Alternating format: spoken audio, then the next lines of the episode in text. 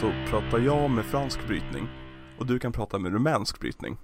Hur är en rumänsk brytning? Jag kan prata som Stephen Fry pratar en rumänsk brytning i eh, boken Jaha, hur låter det? Som en fransk brytning, Okej. vilket är väldigt märkligt Både Madame Maxim och eh, Igor Karkaroff låter likadana och eh, Viktor Krum också Men kan inte du bara låta som typ Dracula?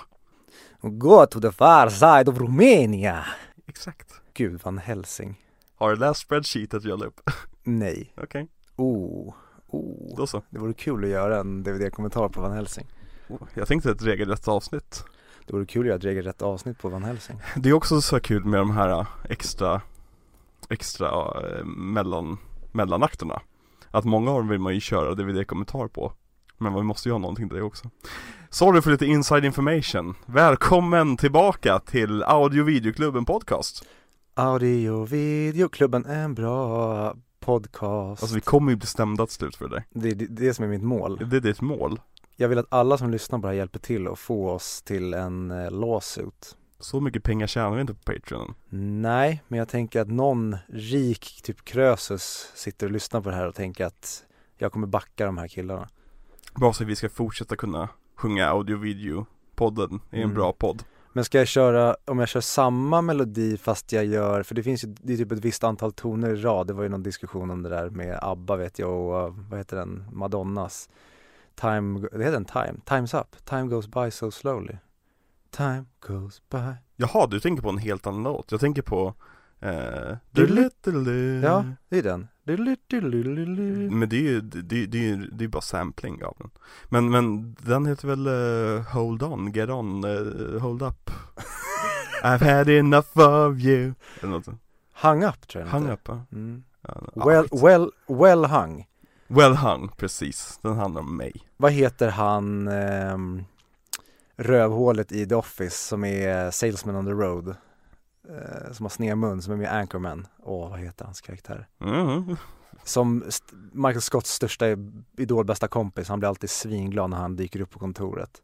I Anchorman? Nej, i The Office, men han är med i Anchorman också Jaha och spelar han med cowboyhatten. Jaha, eh, ja okej okej okej Eh, Åh jag kan, åh jag minns inte hans namn Jag men glömmer allt, för han säger alltid när han kommer in na na Ja just det, just det, nu, ja, jag har inte sett om Office på väldigt länge Uff. Men eh, nu när du säger det, jo exakt, jag vet exakt vad du menar Eh, Ja, spel, han, spel, han är ju briljant i Thank you for smoking också Inte sett.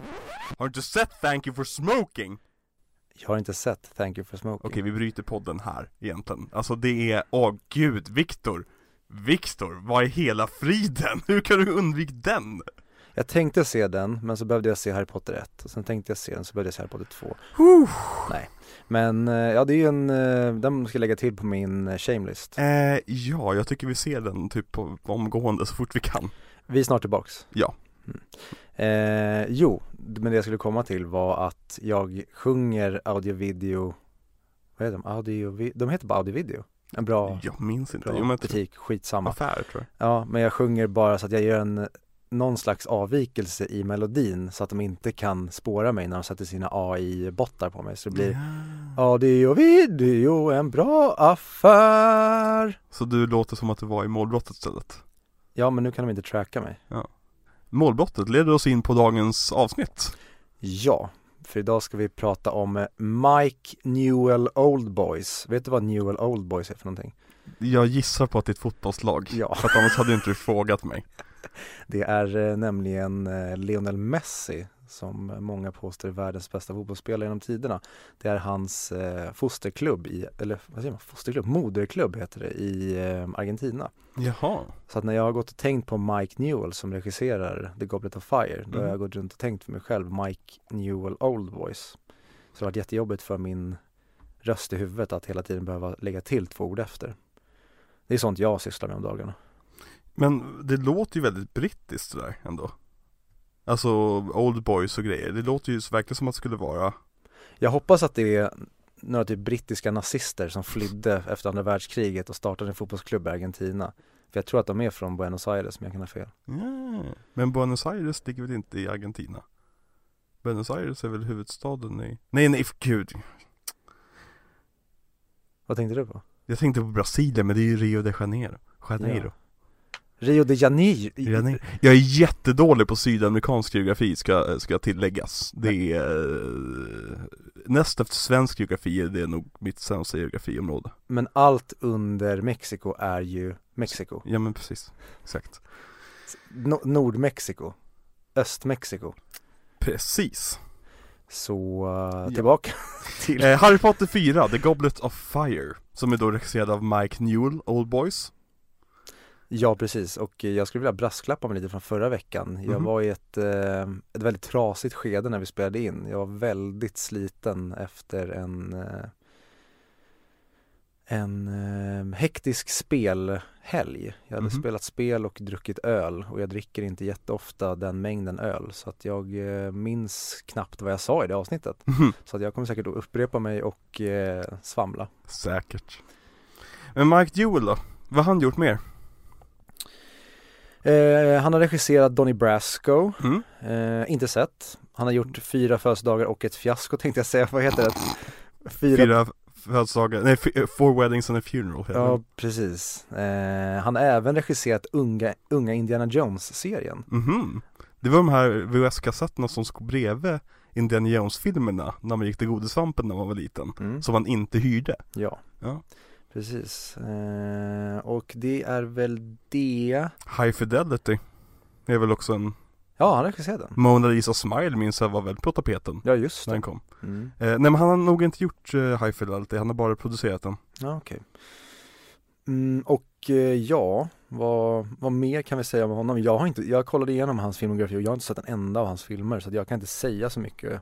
Ja, nej, alltså jag har ju sett Prince of Persia Som blev någonstans liksom dödsstöten för hans karriär Just det. Ehm, Och sen så har jag sett den här, jag har sett Mona Lisa Smile, jag har sett Donnie Brasco Det är väl egentligen det, vad jag minns när jag kollar lite snabbt på listan här Mm.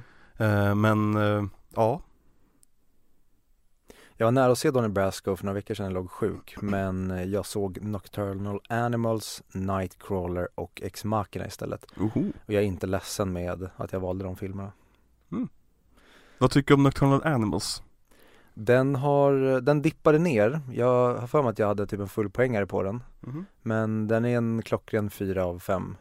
Jättebra, ett jättebra drama och jag älskar eh, övergången mellan eh, en av huvudkaraktärernas bok och vad som är liksom minnen, vad som har hänt och vad som inte har hänt. Mm. För den pendlar mellan, ja det handlar om en karaktär som läser sitt ex eh, bok som han Mm. har skickat till henne och vi får följa den storyn i boken samtidigt som det påminner henne om deras förflutna. Och då vet man inte riktigt vad det är som faktiskt har skett i dåtid och vad som är från, ja bara hans han har tagit lösa bitar helt enkelt, lite Ja. som Mike Newell Oldboys gör i Harry Potter and the Goblet of Fire. Ja, Tar ett eh, skelett och sen så sätter han på den helt egna kläder. Jag tycker när det kommer till Nocturnal Animals Så är det en till Amy Adams film som inte jag riktigt tycker om Det är väl mest för att det är Jessica Chastain i huvudrollen. Ja, Ja, eh, och jag vet inte. Jag diggade, jag diggade de här, allt, alltså, historien, boken. Mm. De bitarna tyckte jag jättemycket om. Och det Mm. var skrämmande och jag satt där svettig i bilsalongen. Men jag tyckte verkligen att bitarna utanför boken eh, Kändes Jag vet inte Onödiga vill jag inte säga för att det är själva grejen med filmen. Alltså det här som eh, Samtalet fram och tillbaka mellan verklighet och fiktion. Mm, men jag håller verkligen med dig nu när jag såg om den och framförallt inledningen på filmen eh, Manuset som Tom Ford själv har skrivit. Jag är ett jättefan av eh, A Single Man Mhm. och jag älskar Tom Ford som designer. Men hans dialog i början på den filmen är bedrövlig. Ja. Det är ju verkligen den här Ja men inte, inte the room nivå men det är ju att någon säger att Men du har ju allt. Hur kan du vara olycklig? Precis. Men det är inte det här jag vill. Det är ett överskrivet manus. Precis, Mm. och det är väl då kanske att han skrev de delarna när han egentligen bara ville berätta den andra delen. Och då ville han väl göra någonting som bara så, ah, ja det kan bli coolt men det är inte här jag lägger mitt krut. För jag tycker att Ja för er som inte har sett den, se den, eh, Andrew Taylor, nej vad heter han? Aaron Taylor Johnson Ja, eh, är helt jävla amazing Mhm. som en obehaglig hillbilly-psykopat det är nog hans bästa roll mm.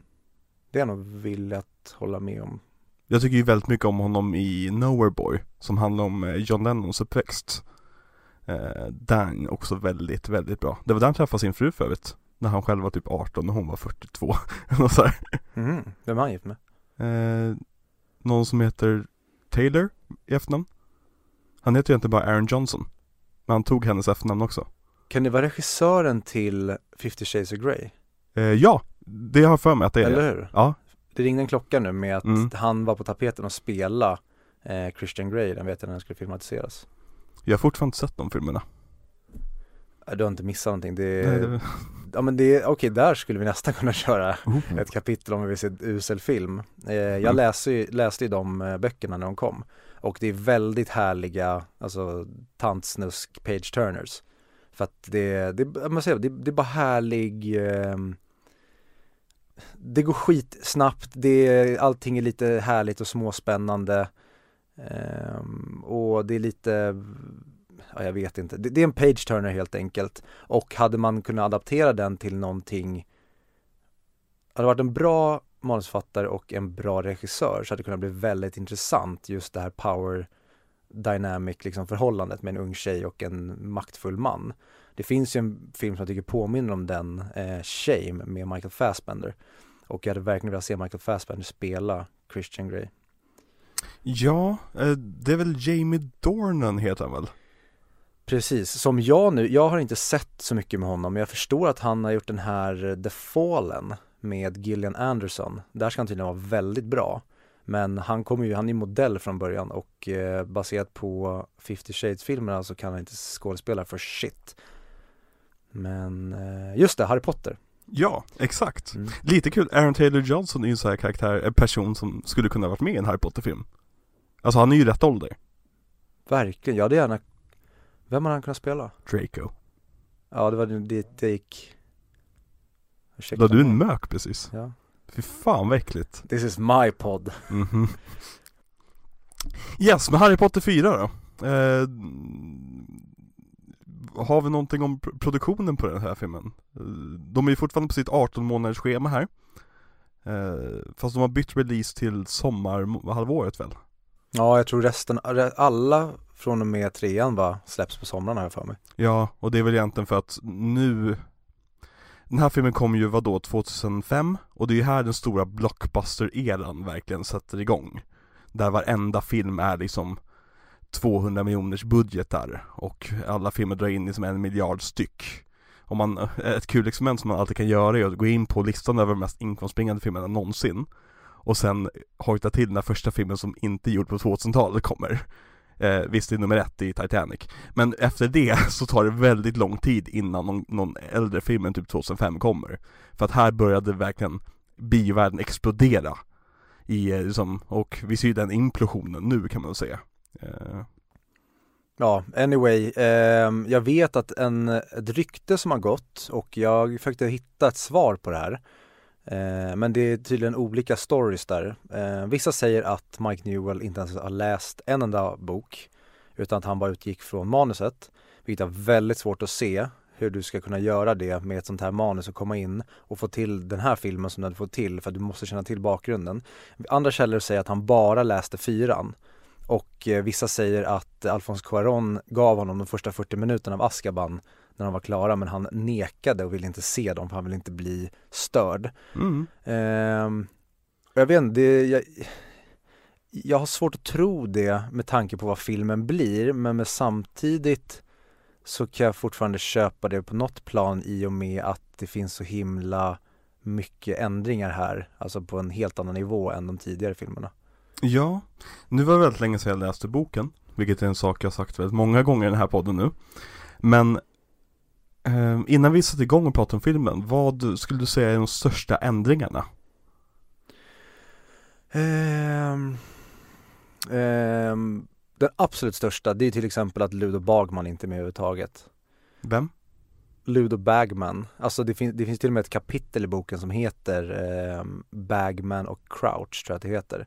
För att Ludo Bagman, Ludo Bag, jag kommer pendla mellan Ludo Bagman och eh, Barty Crouch Mm. ehm, är väldigt, två väldigt stora figurer i den här boken och väldigt viktiga. Mhm. Eh, med Ludo Bagman har man raderat helt eh, och Barty Crouch har man dragit ner men de är väldigt viktiga för storyn för att Barty Crouch familj och Ja. då Barty Crouch Jr är väldigt viktiga men de gör väldigt stora förändringar. De tar till exempel bort hela Hermiones del med spew. Jag vet inte vad det är på svenska. Med Hennes alv, eh, alf eh, eh, ja, precis, befrielsen. Hon vill ju befria eh, husalferna. Precis. Men alla andra säger åt henne att de vill ha det här. Det här Vilket är är det. sjukt. Så att hon går ju, alltså hon blir ju en superaktivist och eh, fuckar ju många alfers liv. Alltså hon börjar plantera kläder. Mm. Ja sy- just det. skapar egna hattar. Det här är femman för det fortsätter i Mm. femman även.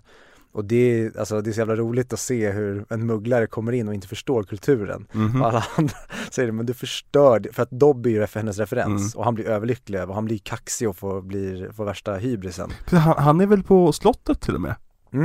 Ja, och det är en grej vi ska komma till eh, som ja, men vi bara kan nämna nu också. Mm. Eh, I filmen så får ju Harry Gillyweed av Neville. Ja precis. I boken så får han det av Dobby. Men det är snygg ändring dock med Neville. I och med att Neville är ju väldigt intresserad av just Vi, eh, jag kommer komma in på det flera Ja. gånger för att jag, många, jag har sett extremt mycket hat mot eh, den här filmen mm. och jag har sett extremt mycket hat mot den här filmen just på grund av ändringarna från boken. Men jag vet, jag vet, jag, jag vet själv att jag var väldigt upprörd när jag hade sett den här på bio just för att Mm. den avvek så mycket från boken.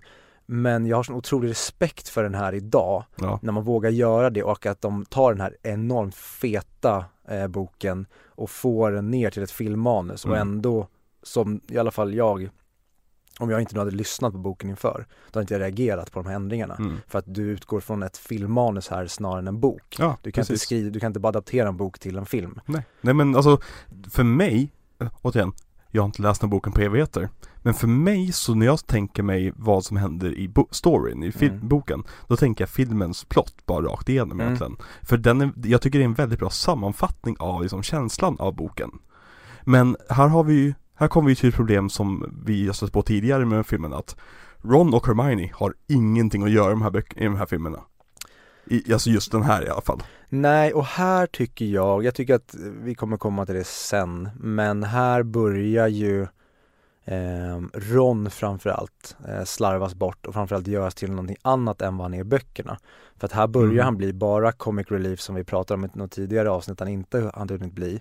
Eh, eller bara korkad nästan. Att han är liksom bara säger typ lite korkade grejer eller är liksom grinig och grumpy.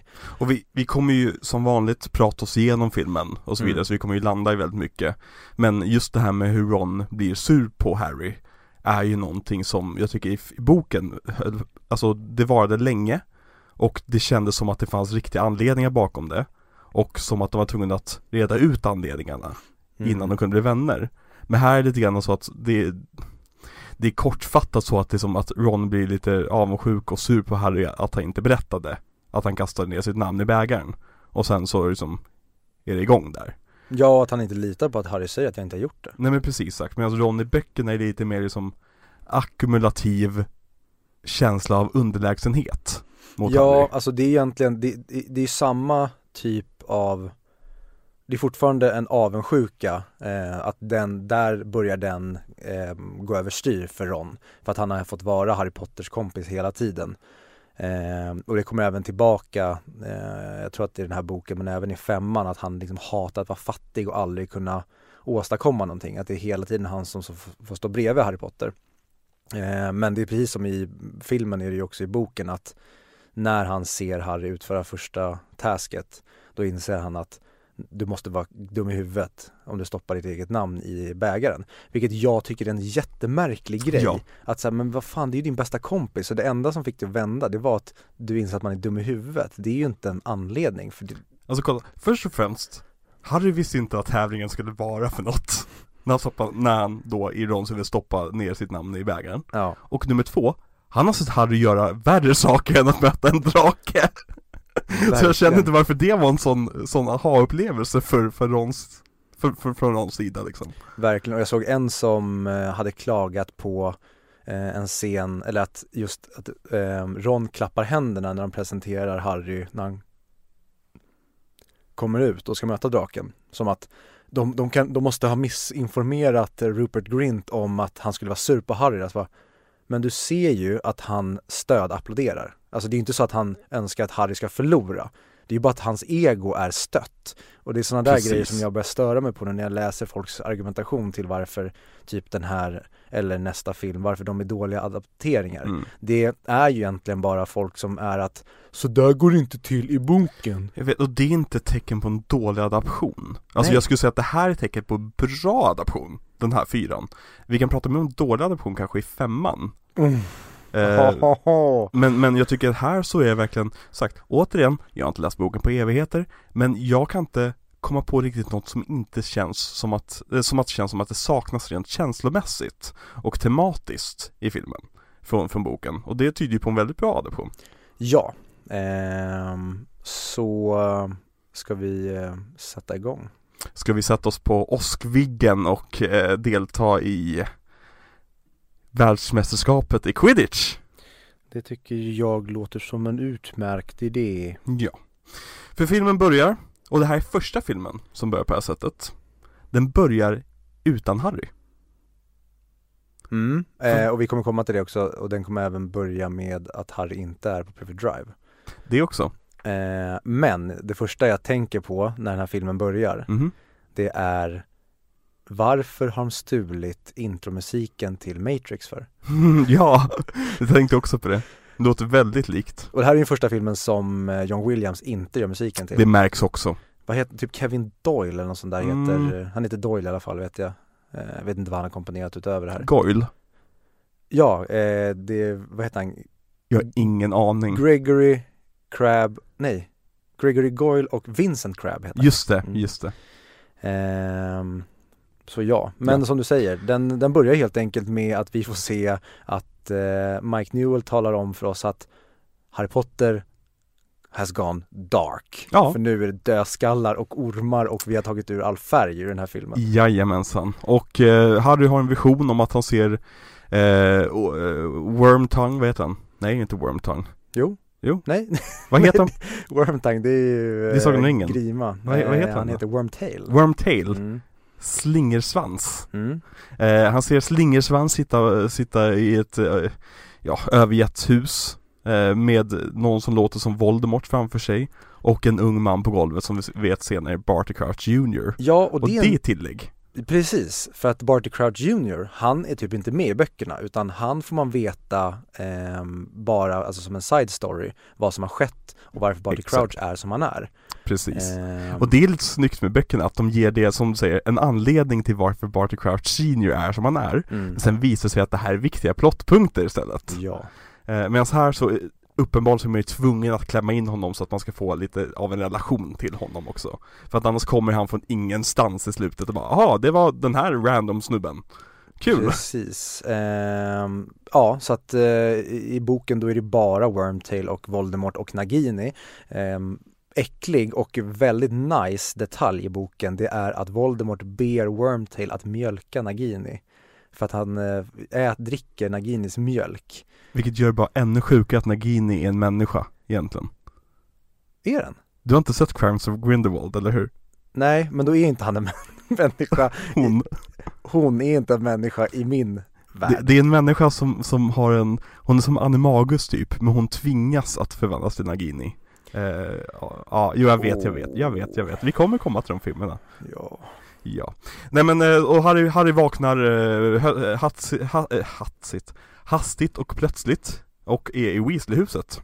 Vilket Ja. är lite av ett hopp i tiden. ja, vi måste bara lägga till att vi får ju följa um, Rid, Rid, familjen Riddles eh, gamla vaktmästare eller vad man säger, deras eh, trädgårdsmästare. Ja. Eh, Bob tänkte jag säga, att han heter, men det heter han inte, vad fan är han heter? Hela första kapitlet är väl ur hans synvinkel. Ja, för det börjar 50 år innan och man får höra om eh, mordet på Riddle-familjen Mm. och han blir framad för det. Men sen så hittar de inga bevis för att de har dött på ett sätt som de inte kan förklara. Eh, utan de tror att de bara har skrämts ihjäl på något Exakt. sätt. Eh, så han blir ju fri sen. Och så tror ju han att det är snorungar som håller på och leker uppe i mansionet, det är därför han går dit. exakt. Och sen blir han äten av Nagini va? Inte av Adekadavrad. Det har du nog helt rätt i. Eh, boken. för det går inte till så som i filmen, där de bara slaktar honom. Nej. Eh, så ja, men ja, som du Ja. säger. Eh, sen vaknar Harry upp i eh, The Burrow och det är också, där snackar vi bra eh, manusförfattande. För att i boken, då kommer ju, ja, då spenderar Harry sommarlovet där som vanligt och sen kommer Arthur, Fred, George och Ron, tror jag att det bara är, men Weasleys kommer i eh, Dursleys eh, braskamin. Ja just det! Ja, och det slutar med att eh, Fred och George ger en av sina eh, karameller till Dudley så att han, jag kommer inte ihåg vad det är om han får en Jo, jag tror att hans tunga blir längre och längre och längre. Jaha. Så det slutar med att Arthur får stanna kvar och sen kommer han efter dem till The Burrow och är skitlack på Fred och George. Ja. Vad bra att de klippte det här för det är ju helt meningslöst för filmen. Exakt, det är precis det som är så bra, att vi börjar direkt här med då The Port Key eller att vi är The Burrows, de vaknar Mm. och sen så är vi bara liksom på väg till The Quidditch Cup. Exakt. Och de tar sig ju sagt till, till en så kallad port key som är ett vanligt objekt, så om man rör det så transporteras man helt enkelt. Ja, Och de, ingen berättar det här för Harry, utan skriker bara till dem i de sista sekunderna innan de ska hoppa på den. Vilket vilket verkar vara ett återkommande tema när det kommer till att ge Harry transporteringsmedel. Eh, det är verkligen så här, eh, han fattar nog och så fattar han inte. Och här introduceras, introduceras vi för Cedric. mm, som eh, gör en eh, Twilight-grej och hoppar ut, hoppar ner från ett träd. Ja just det! Vad märkligt det är! För han klättrar väl i trädet i Twilight? Eh, Ja det gör han ju också ja, men i den här filmen ja Då hoppar han ju ner för ett träd Mm. Ja, exakt Och sen sitter Malfoy senare i ett träd. Ja, men Varför sitter alla i träd? För att det är eh, bra framing. Det blir väldigt snyggt shot om någon sitter i ett träd. Ja, kanske. Men de transporteras i alla fall till världsmästerskapen i quidditch. Mm, eh, Som i boken är ju väldigt utdraget. Verkligen. Och här har de gjort det smarta draget att bara klippa alltihopa. Vilket jag minns jag, att jag störde mig på så mycket när jag såg det Ja. första gången. Jag blev så provocerad att de klippte precis när matchen skulle börja. Men nu efterhand så jag vill inte se en match som slutar med att sökaren som ska vara smartare i teamet tar kvicken för snabbt och, och så är matchen över och de förlorar den. Ja, och där är, Världsmästerskapet! det är VM-final till Jag vet, det är som att Okej, jag kan inte fotboll så mycket. Jag har sett två stycken hela matcher i hela mitt liv. Men det är väl lite grann som att VM-mästerskapet skulle avslutas på självmål. Ja, jag försöker hitta en snygg konvertering men det, det är nästan som att man väljer att istället för att passa sin lagspelare som kan avgöra matchen så gör man själv en helt ny cool dribbling som gör att man själv blir skitkänd men man lyckas inte få till passningen så att det blir inget mål och så förlorar man matchen. mm. Att Krum, för det säger de i boken, att Krum gör ju det här eh, för sin egen personliga vinning. Ja, Eh, och de ger ursäkten att jo men han visste att de skulle förlora så han ville fånga kvicken innan det blev en förnedring. Eh, och det är väldigt kul för att eh, återigen till Ludo Bagman då som är en gammal quidditch-legend. Eh, han slår vad med Fred och George innan Fred och George bettar på att Irland ska vinna men att Krum ska fånga kvicken. mhm. Eh, och att Ludo Bagman sen visar sig vara en bedragare som är skuld till Svartalfer. Så det, Just det är väldigt det! mycket sådana här side stories. Just det, det minns jag När du säger, fan jag måste läsa om de här böckerna nu Ja, de är helt fantastiska. Ja.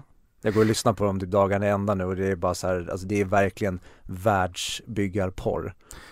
Kan vi diskutera Viktor Krum lite grann? Mm. För att i min, i min värld, i den här konstiga, konstiga världen där quidditch finns Den här märkliga sporten som inte riktigt makes sense Mm. Så är det i alla fall en sak jag vet om den här sporten Det är det att sökaren ska vara smart och liten och kvick Varför är Viktor Krum världens bästa sökare när han är dum i huvudet och stor och musklig? Ehm, jag vet inte, men jag har för mig att han inte är stor och musklig i boken utan att han är mer kantig då.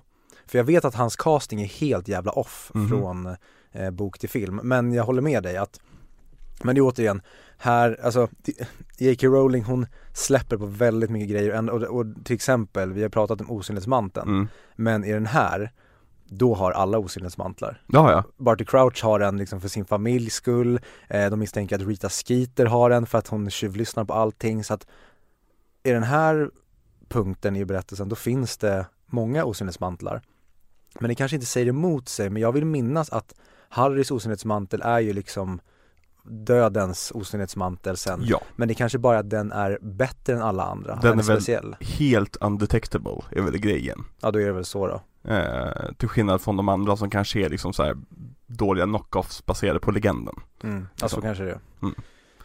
Men eh, ja, Irland vinner i alla fall matchen och eh, Ron håller på att prata om vilken atlet Viktor Krum är, vilket också är märkligt. Vadå, han satt på en kvast? Han behöver inte, va? Nej men han, han kan tydligen speciella sådana här manövrer, ja, han har någonting som heter någon, någon, någon speciell fake-dykning eh, Mm. Så att de, de tycker och, och i och med att de är jätte-Quidditch-fans så är han, han är ju liksom bäst i världen. Det är som att helt plötsligt så Messi är där för fotbollsfans. Mm.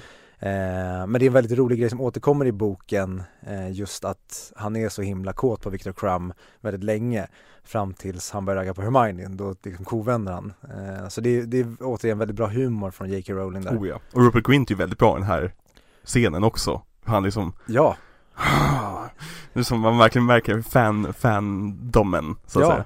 Och det som jag, vi kommer komma in på det, men det som jag tycker att är den- bästa grejen med hela den här filmen, det är regin, alltså personregin, Ja. hur alla levererar. Faktiskt. Eh, och till exempel hur, eh, för det är väldigt mycket tonårskärlek och hormoner och sånt i den här och jag tycker bara en scen som när man kommer till Quidditch, eller till deras tält Mm. och de hyllar eh, Krum efter Mm. och när de bara står så här han är hur bra som helst och de bara Åh Victor my love Ja. Hela den grejen blir så här, åh vad ni är tonårstöntiga men jag älskar det Det här, den här filmen är ju första filmen där alla faktiskt får vara tonåringar mm. på ett sätt.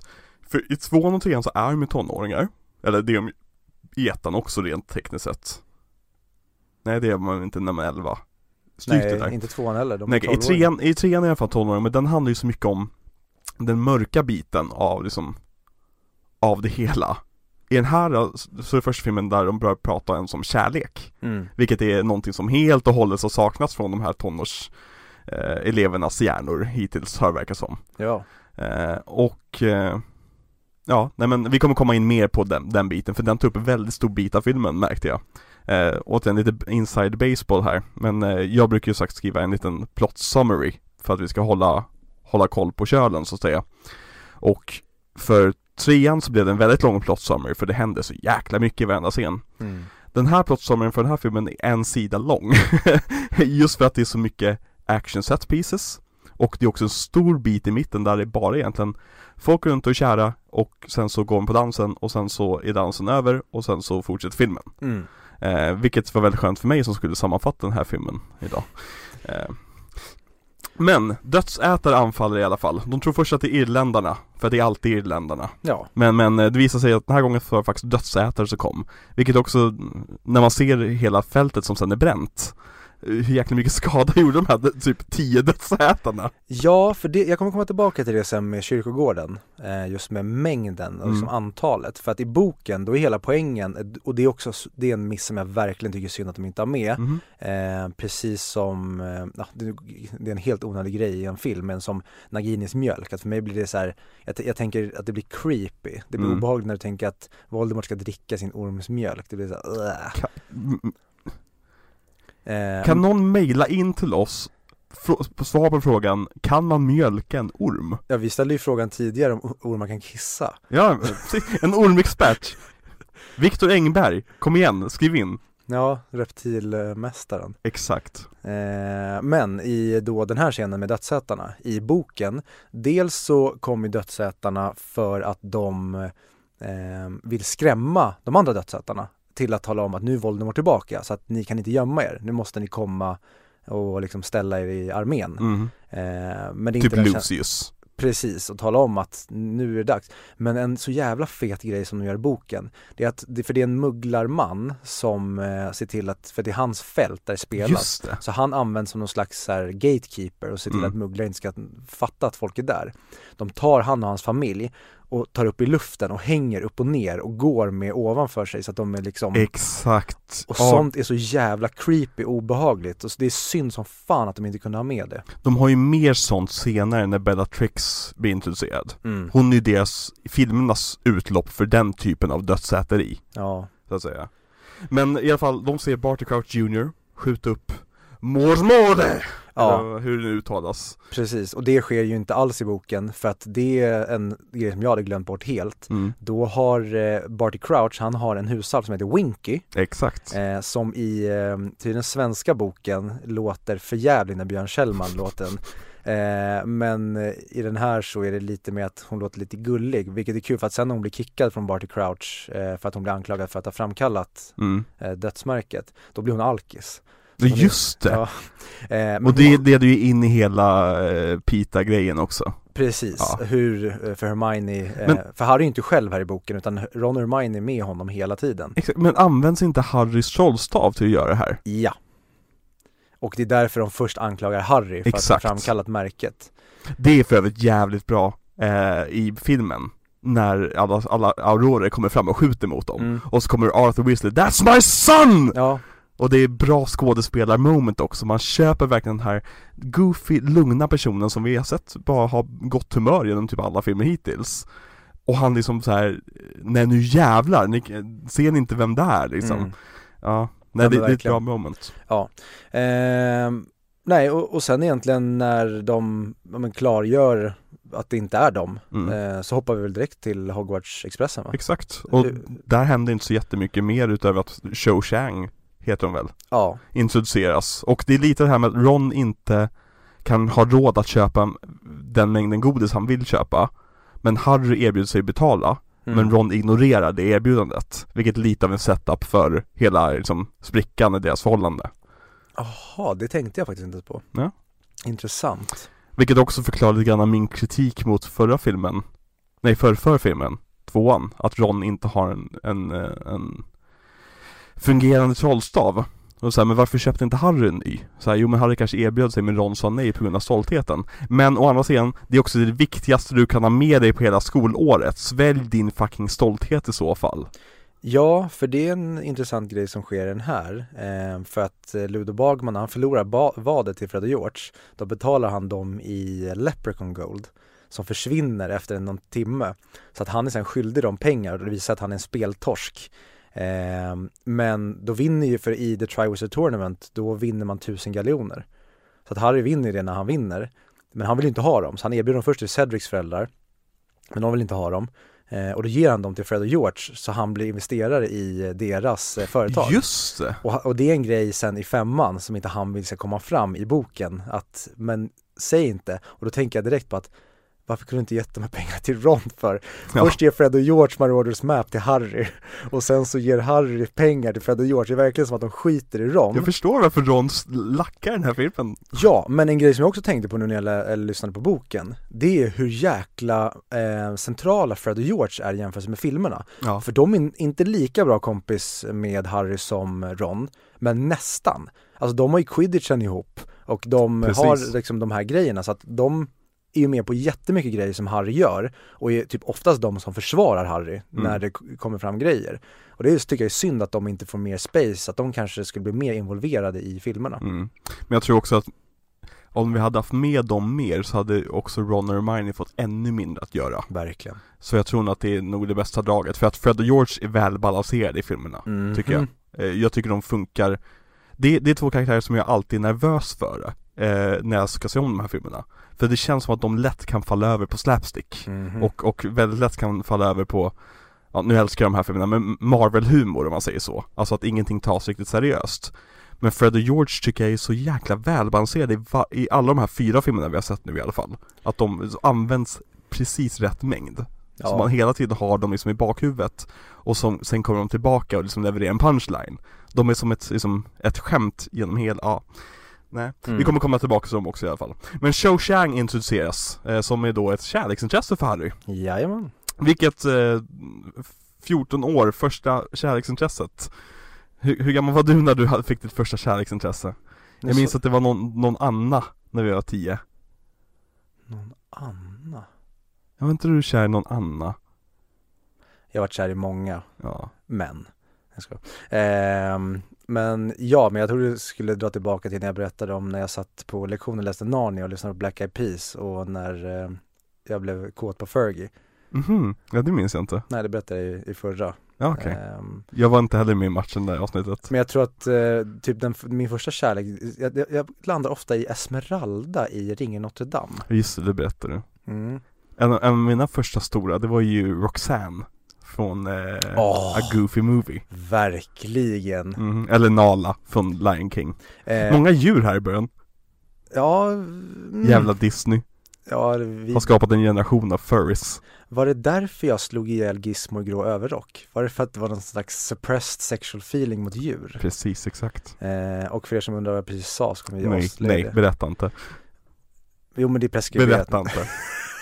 Det här kan vi berätta på Patreon. Ja det, ja det tar vi Patreon. Ja, det tar vi på Eh. Patreon. Så om ni vill eh, ge oss en liten slant för att ni tycker att vi gör ett bra jobb Så kan ni alltid gå in på audio och videoklubben på Patreon och eh, skänka en slant. Och där kommer det dyka upp mycket roligt extra material i framtiden.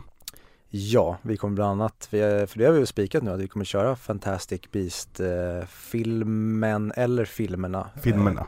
Hur många är det? Är det två? Två hittills. Ah, okay, ja, och sen så har jag lämnat utrymme för trean när den kommer. Ja, och då kommer vi helt enkelt playa filmen och vi kommer så att ni kommer kunna titta på filmen och ha oss i eh, era öron när vi tittar på filmen eh, och kommenterar det. Ja, eller bara lyssna fritt om ni känner för det. Jag brukar alltid göra så. Med alla poddar jag lyssnar på när de har DVD-kommentarer så kollar jag väldigt sällan på själva filmen. Utan jag bara lyssnar på det som ett vanligt avsnitt. För ofta ser jag bara två, två personer som jag tycker om att lyssna på sitter och snackar om filmen. Mm. Ja, ja, jag gör så när det är en film jag är bekant med. Mm. Men det är en film som jag typ inte sett på länge där jag inte riktigt vet vad de pratar om, då brukar jag försöka titta på den. Mm. Eh, ja, Ja. Anywho. Eh, Dumbledore eh, önskar alla välkommen till Hogwarts i år igen. Och berättar att i år så kommer det vara en stor tävling på skolan. Eh, The Tri-Wizard Tournament. Och berätta för mig gärna, Viktor, du som läst boken. Hur ofta på, eh, kommer det här tillbaka? För att vad jag minns från när jag var liten var att det kom vart tredje år till skolan. oj, eh, just den här detaljen minns jag inte men det, du har nog helt rätt att den här Precis, det går ett visst antal år. Kanske fem år då, Det i och med att vi borde- inte har hunnit se det tidigare. Ja precis, det måste ju vara mer än var fjärde i och med att det inte dykt upp hittills. Mm. Ehm, men det kanske var så att, jag, jag för mig att det finns en förklaring till varför vi inte sett det tidigare. Att det är typ att det ska vara var, var tredje år. Men att förra året blev det inte av någonting på grund av Sirius Black eller någonting sånt. Det kan också vara något, något jag har fått för mig. För som sagt, det var en evighet sedan jag läste den här boken. Men hur som helst, det är tre skolor då som ska strida i en eh, tvekamp. Eh, där varje skola väljer ut sin eh, förkämpe. Och sen så har de helt enkelt tre stycken tävlingar. Och den som vinner, vinner evig ära. ja, jag undrar vem är det som väljer förkämparna? För de stoppar ju ner i en eh, Goblet of Fire och sen spottas de ut. Så eh, där hade man ju på något sätt kunnat manipulera den här till att välja ett visst namn. Tänk om det skulle skett i den här, till exempel att de skulle spotta ut Hmm, filmens huvudperson. Mm. Men det, det är lite för, äh, gå händelsen i förväg. Ja, men jag skulle bara säga liksom en, en, en logisk, eh, eller en, vad säger man, en grej man börjar tänka på. Men en, en rolig grej, och återigen här till att slå ihop i ett filmmanus. Eh, I boken, då kommer eh, Bobaton, eller hur de nu uttalas, och Durmstrang, de kommer på um, Halloween. Ja. Så de är inte där när skolan drar igång, det går ju flera månader innan de är på gång. Precis, Så de och här- preppa. Här ser vi dem introduceras innan de ens introduceras. Eh, ja, och eh, jag tycker ju att eh, det funkar skitbra, Mm. alltså i en film och jag hade även kunnat se att man gjorde så i boken att varför ska ni vänta till halloween? Ni kan ju stoppa in de här direkt i och Mm. med att de kommer vara med hela året. Men eh, var eh, var vill, får jag, får jag liksom gå in redan på stora salen och när de kommer in eller? Ja, det, det var egentligen där, där jag tänkte att det skulle fortsätta. Eh, sagt, jag, jag har dragit ner min sammanfattning för det händer inte så mycket här. Mm. Det, det är, alltså bokstavligen, Dumbledore pratar lite grann om hopp och vad fan som helst.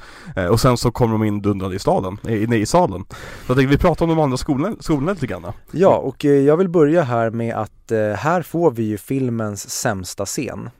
När de kommer in dansande och framförallt Durmstrang, alltså där är det cringe alert på liksom alla cylindrar. Det gör ont i mig när det ska komma in den här hårda rumänska skolan sk- klädda som liksom ryska stalinister. och så, så kör de breakdance och bara ho, ha, ha, ha. Då kör väl en eh, hacka, heter det väl? Vad är det? Haka, det är väl så här, um, polynesisk dans. Du vet som The Rock brukar göra på typ pressträffar och grejer. Du har säkert sett vad en haka är för något.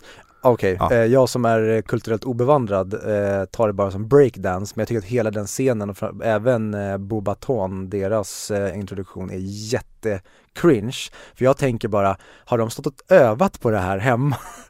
Att nu kommer du in och kör, liksom, ni slår stavarna och så är det så här asfula effekter. Mhm. Och tack och lov att de har klippt bort en scen där Hogwarts kontrar med att alla i salen sjunger Hoggy Hoggy, vart är Hogwarts-låten? De har med den låten dock senare, eh, Hermione sjunger på den. Ja, eh, men, men, men, men ja, ja Men minns du hur ballt det här var att läsa när vi var små? mm. Alltså att helt plötsligt introducera två nya skolor Mm. Som hade två väldigt unika profiler och låg på olika ställen i Europa Och det var inte bara, helt plötsligt Vi hade, Harry Potter för oss var liksom Det var England För vi hade inte ens reflekterat över resten av världen Och egentligen, om man börjar reflektera över resten av världen så börjar det här falla ihop lite grann Hell yeah Eh, Men här intresseras, intresseras av Durmstrang Som är en skola för onda personer, är väl egentligen så som det förklaras i slutändan. Ja, Det är väl inte Slytherin som skola? typ ja. Eh, det ligger väl i Rumänien ja. Ja, för, för det kommenterar de tidigt i boken, för det var en grej jag skrev upp, Mm. eh, att de inte vet vart den ligger eh, av någon säkerhetsskäl. Men sen dyker det upp senare i boken att de är från Rumänien. Mm. Eller nej, Bulgarien, förlåt, jag har sagt fel hela Bulgarien. tiden, Bulgarien Det är är väl samma land? Nu gör jag säkert jättemånga sura I och med att eh, Viktor Krum spelar för Bulgarien så ehm, Okej. Men de återkommer till det, så Ja. glöm det jag sagt tidigare. Och så har vi Bobaton, mm. som är då en fransk skola. Det är en flickskola väl?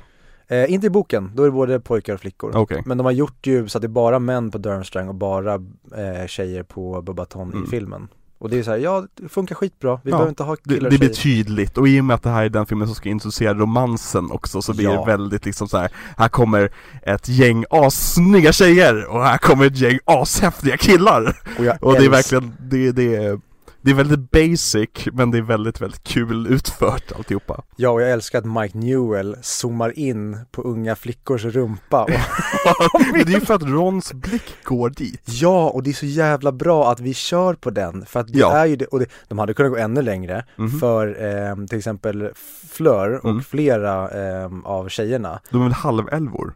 Ja, jag vet inte, heter de nymfar på svenska?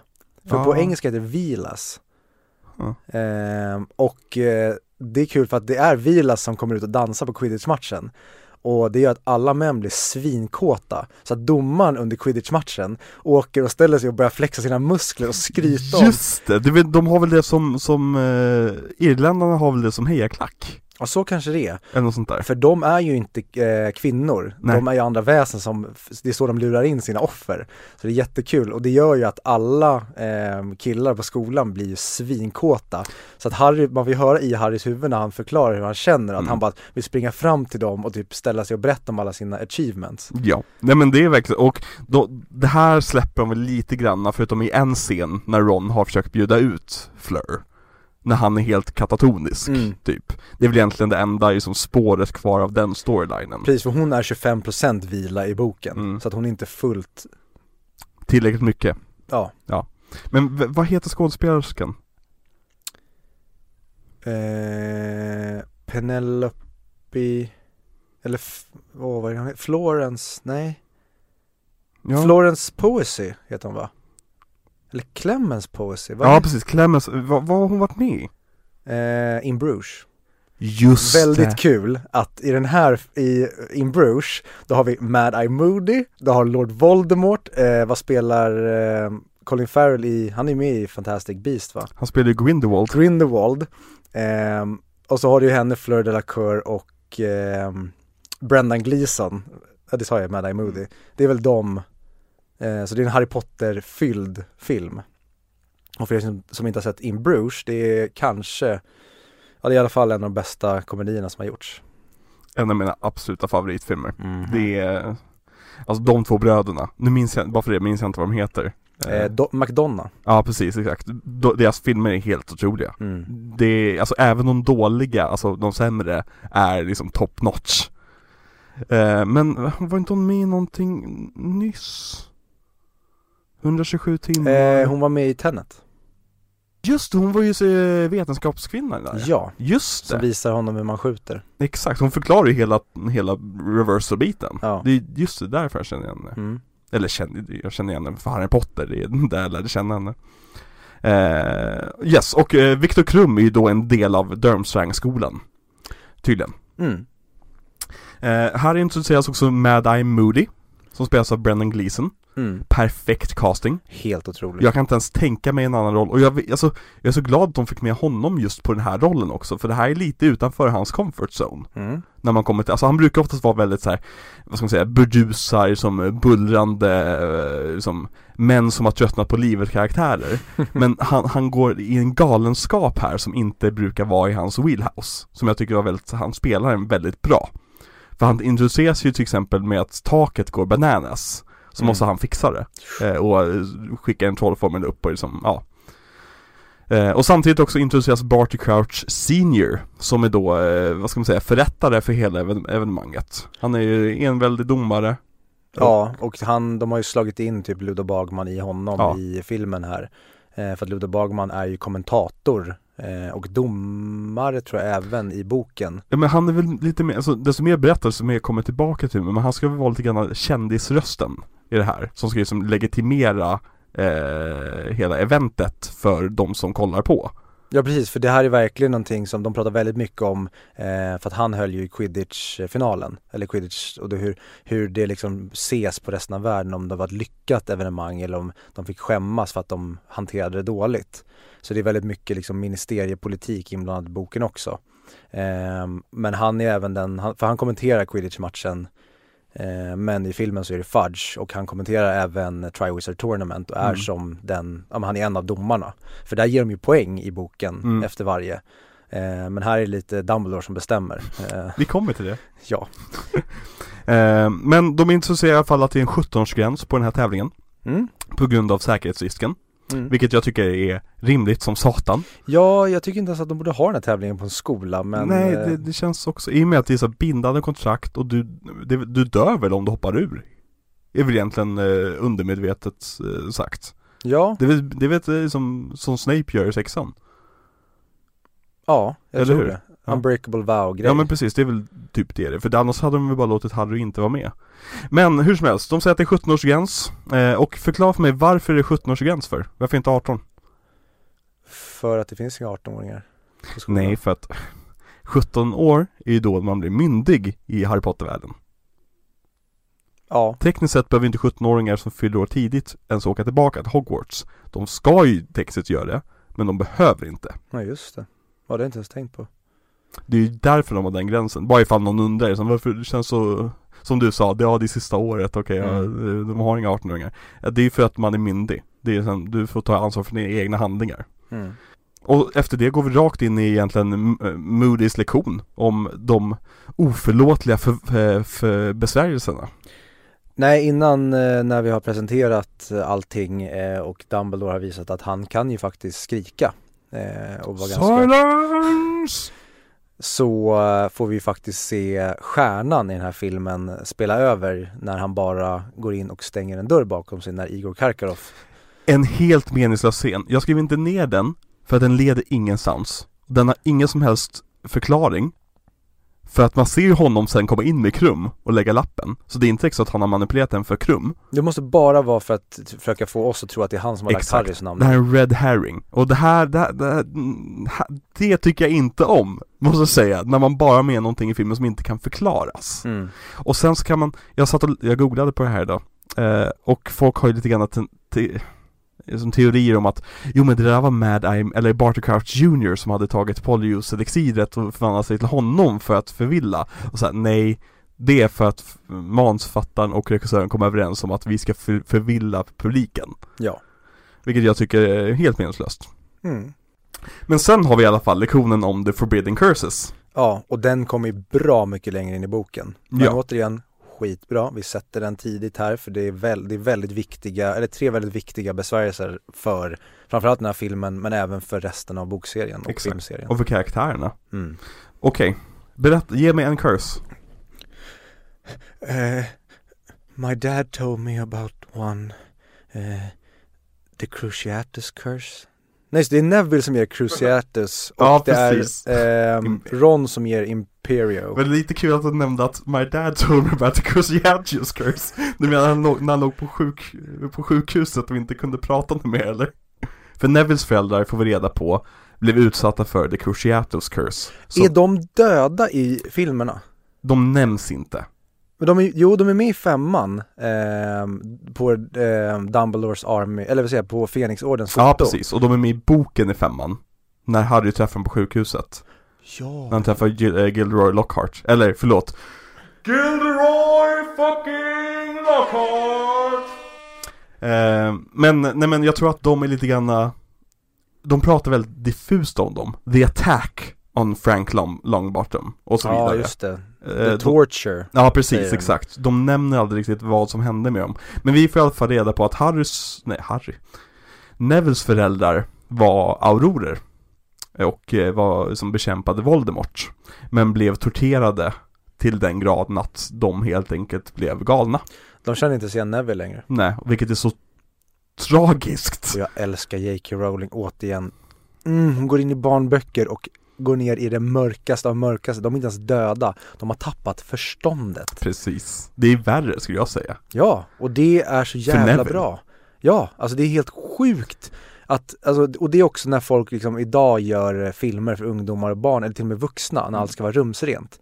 Ni kommer aldrig nå den här framgången Nej. om ni inte skitar ner det så här mycket, för det måste göra det.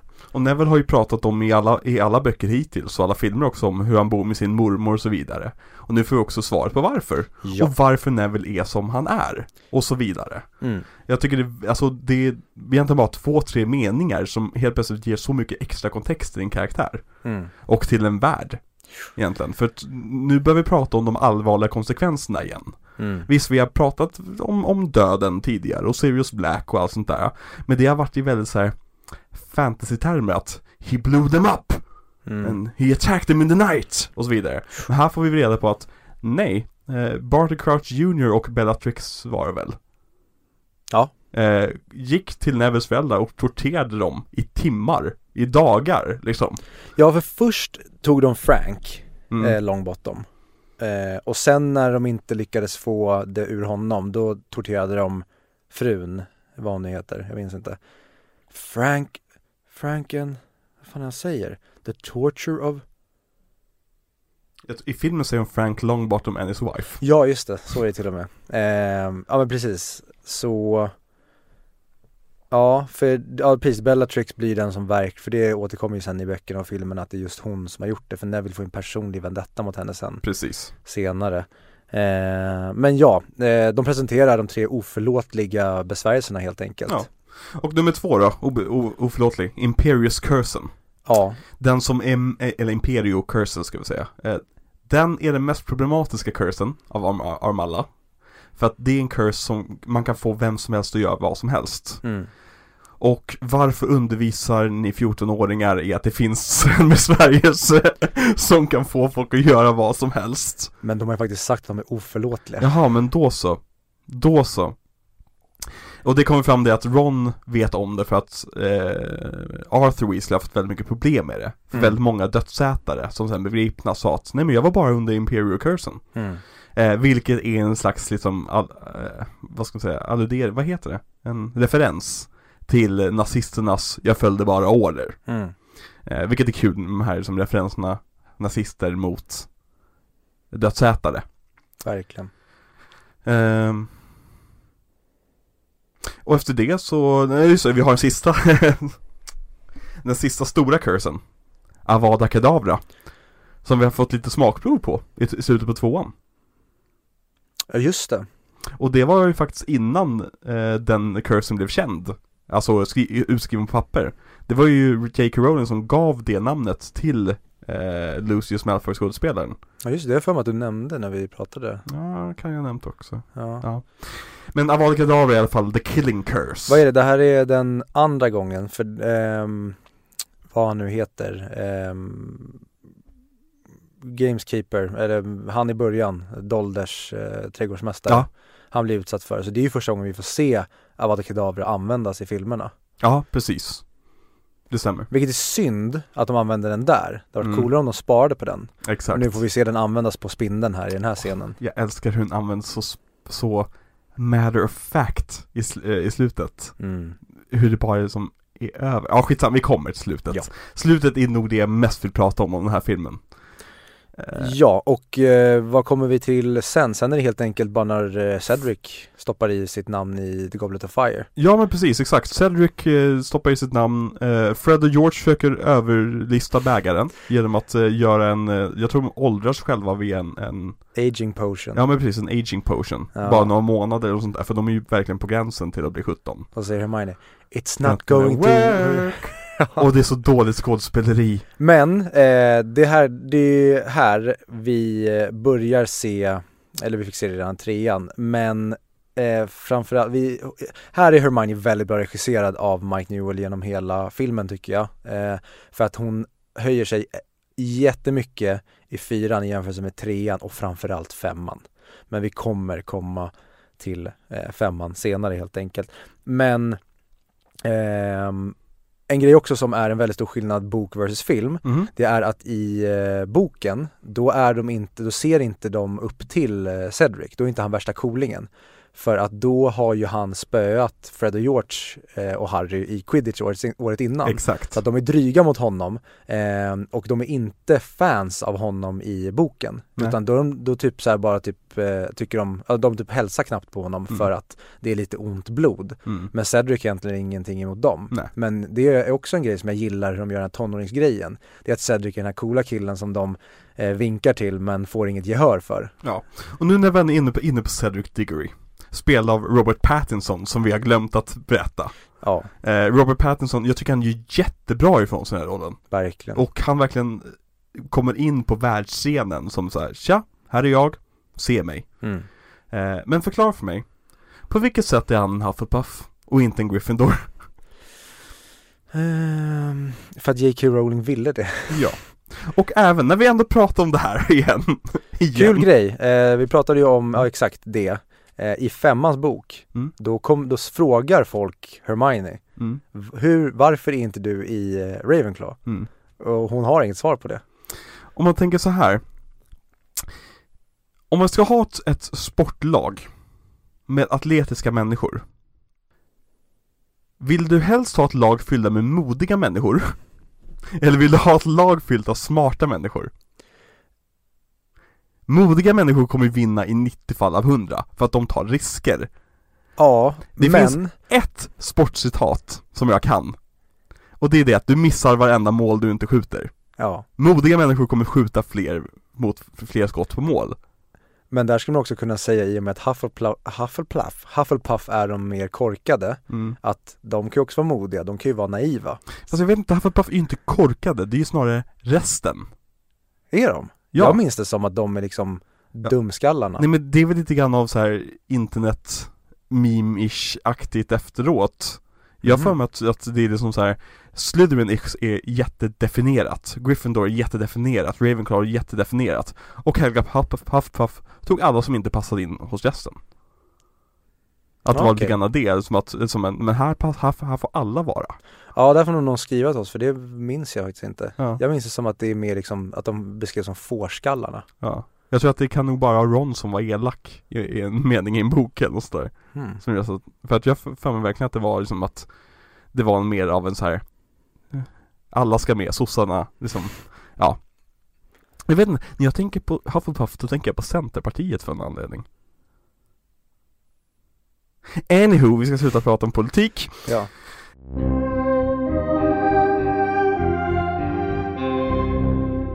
Bägaren ger i alla fall från sig några namn Precis, och de presenterar ju och, eh, en väldigt ful effekt när de drar och eh, det åker ner så att den eh, blottar bägaren. Hela den grejen är ju sådär, men jag ska säga det hittills så tycker jag att hur de använder liksom färgerna och att de har tagit bort väldigt mycket av färgerna i filmen så blir effekterna görsnygga. Det är Exakt. typ bara den effekten hittills som jag tycker kanske är såhär, mm, ja den, Mm. den är Det väl måste, sådär. måste också säga, det är en väldigt välregisserad film där Och väldigt så här, väl, alltså blockad och väl, alltså det, det är tillbaka på det, eh, David Yates när jag säger På Chris, Chris Columbus nivå när det kommer till hur man Vad ska man säga Applicerar ett foto, liksom hur, hur man liksom eh, gör en scen Jag säger Ja, inte att Cuarón är dålig på något sätt Men han har en mer liksom så här in your face, intressanta tagningar En, en lite mer levande stil Medan Newell hette han väl, Mm. eh, och, och Columbus har en väldigt så här Spielbergiansk, uträknad, matematisk stil. Som Ja. jag tycker om väldigt mycket. Liksom väldigt eh, cineastisk, eller liksom Ja. cinematografisk. Eh, och jag måste faktiskt säga det, jag säger det redan nu men jag tänkte ta det på slutet att för mig är det här den bästa Harry Potter-filmen hittills. För, eh, Huh. Och inte just för att det är den bästa Harry Potter-filmen hittills, jag tycker att det är den bästa filmen hittills. Men så att Vi kan ta den här diskussionen på en gång egentligen, vad fan spelar det för roll? Satte inte du 3 av 5 på den här? Tre och en halv. Men du satte ju 4 på första Ja, men det är också för att jag blandar in väldigt mycket nostalgi och kärlek så det är väl den bästa Harry Potter-filmen. mm. Men det här är inte med den bästa filmen Mm. sett bara till vad det är, alltså vad, och det är väl det jag också när folk bashar den här för vad han har gjort Mm. med originalmaterialet. Det är för att, ja men han kommer in och gör en sjuhelvetes jävla bra film. För det Tycker- tycker jag verkligen att det är. För du har typ samma reaktion som jag hade på min senaste omtitt Mm. Lite grann, att så här. Åh vad fyran var bra! Mm. Eh, för att det är ju en sån här film som man förväntar sig vara mycket sämre Verkligen. eh, För att man har väl något minne sagt av från barndomen om att liksom, den gjorde inte det man ville den skulle göra Den följde inte Wikipedia-artikeln Nej precis, den, följ, den följer inte boken och då blir man arg på det och då är man redan upp, liksom, när det sker tidigt i filmen, alltså redan i första scenen, att Barty Crouch Jr är i rummet, då är man lack redan där. Och sen tappar man det. Det minns jag verkligen Jag Mm. minns hur sur jag blev i det, eller sur, jag blev förvirrad och liksom disorienterad för jag hade den bilden så tydligt i huvudet Hmm. Och så bara dök han upp på ställen han inte skulle vara Ehm, Men bägaren ger i alla fall fyra namn Och det är då Cedric Diggory Mm. Och det är Flöde la coeur. Fleur de la Coeur För hon är den enda vi har fått möta från Bebetou Och om vi någon gång gör ett band, Mhm. då borde bandet heta Fleur de la Coeur. Och så är vi, vi bara sjunger.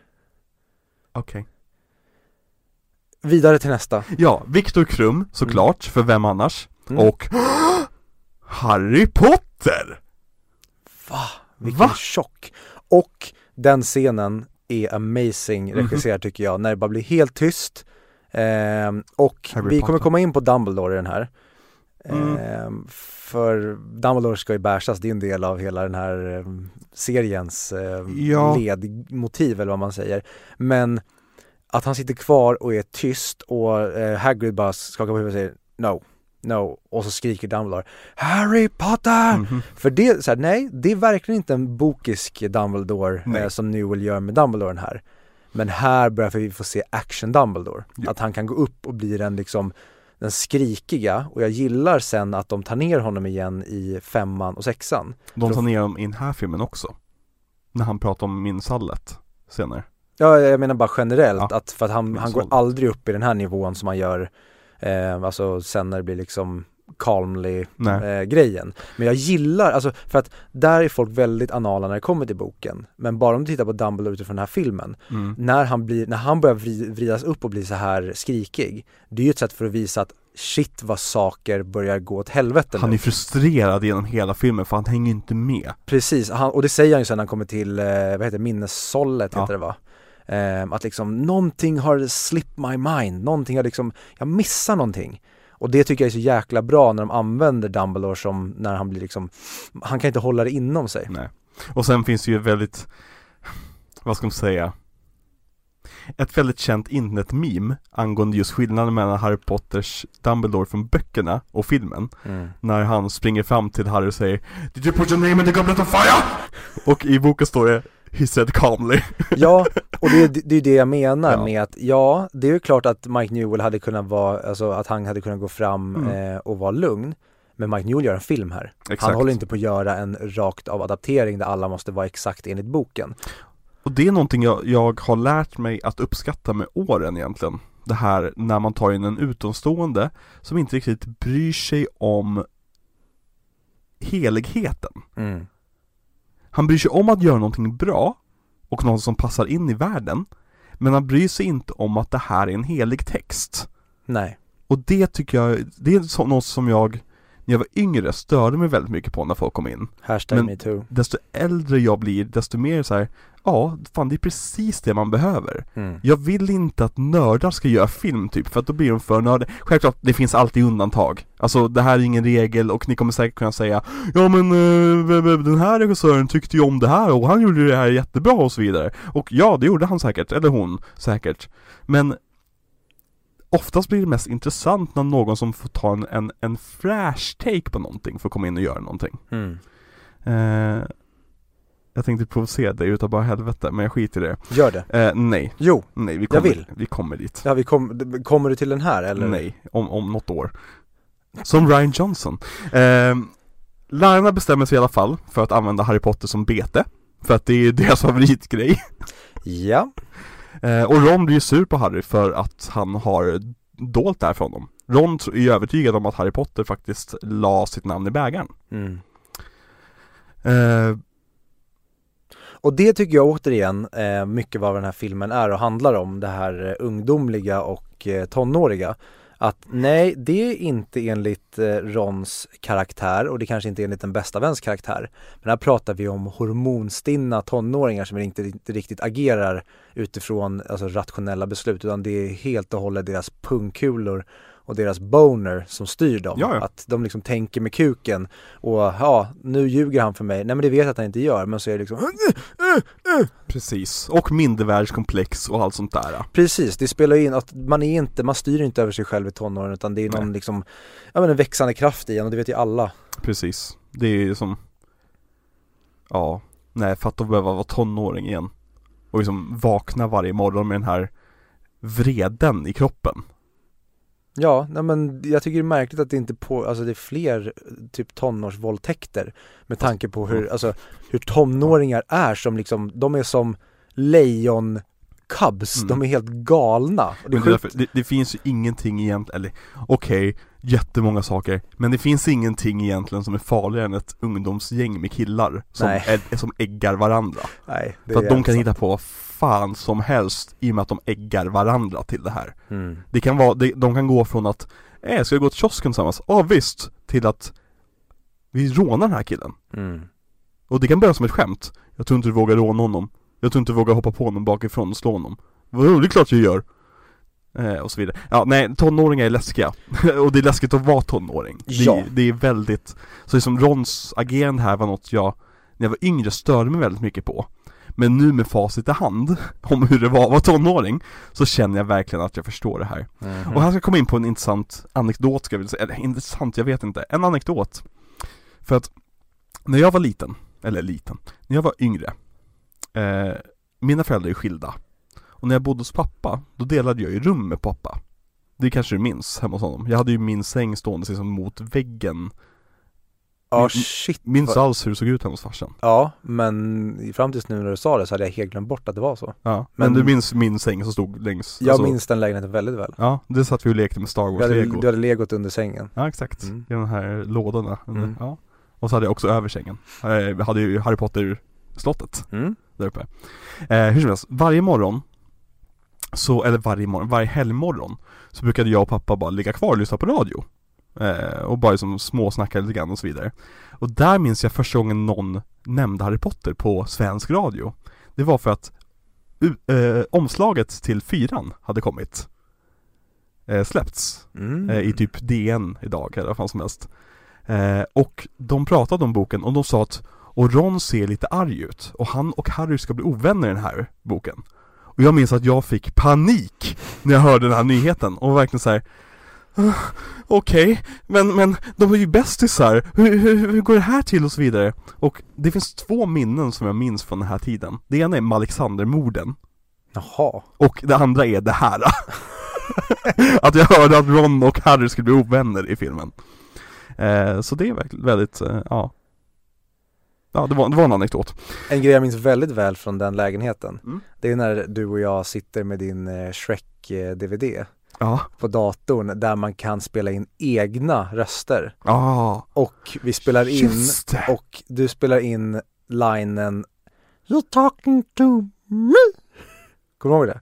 Mm, alltså det ringer en stor jävla klocka någonstans i bakhuvudet Men jag kommer inte ihåg det detaljmässigt Alltså vi verkligen spelade in sådana här superlökiga eh, dubbningar Ja, på ja. Shrek-filmen och jag älskade att den DVDn hade den möjligheten. Du kan stoppa in den i datorn och få dubba Shrek själv. Ja Och vi satt och spelade in så, äh, åh, det är sånt här jag önskar att jag hade kvar. Den DVDn gick ju varm Mm. eh, Det finns ju ett, det fanns ju ett quiz och om man svarade fel på quizet Då fick man alltid samma videosnutt Där Shrek säger Du hade fel!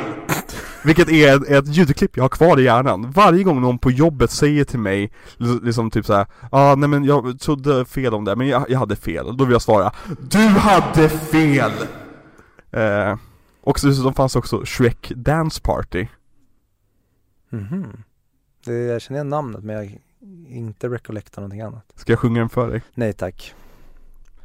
Du får bara sjunga den om du sjunger den i Hogwarts Hogwarts melodin.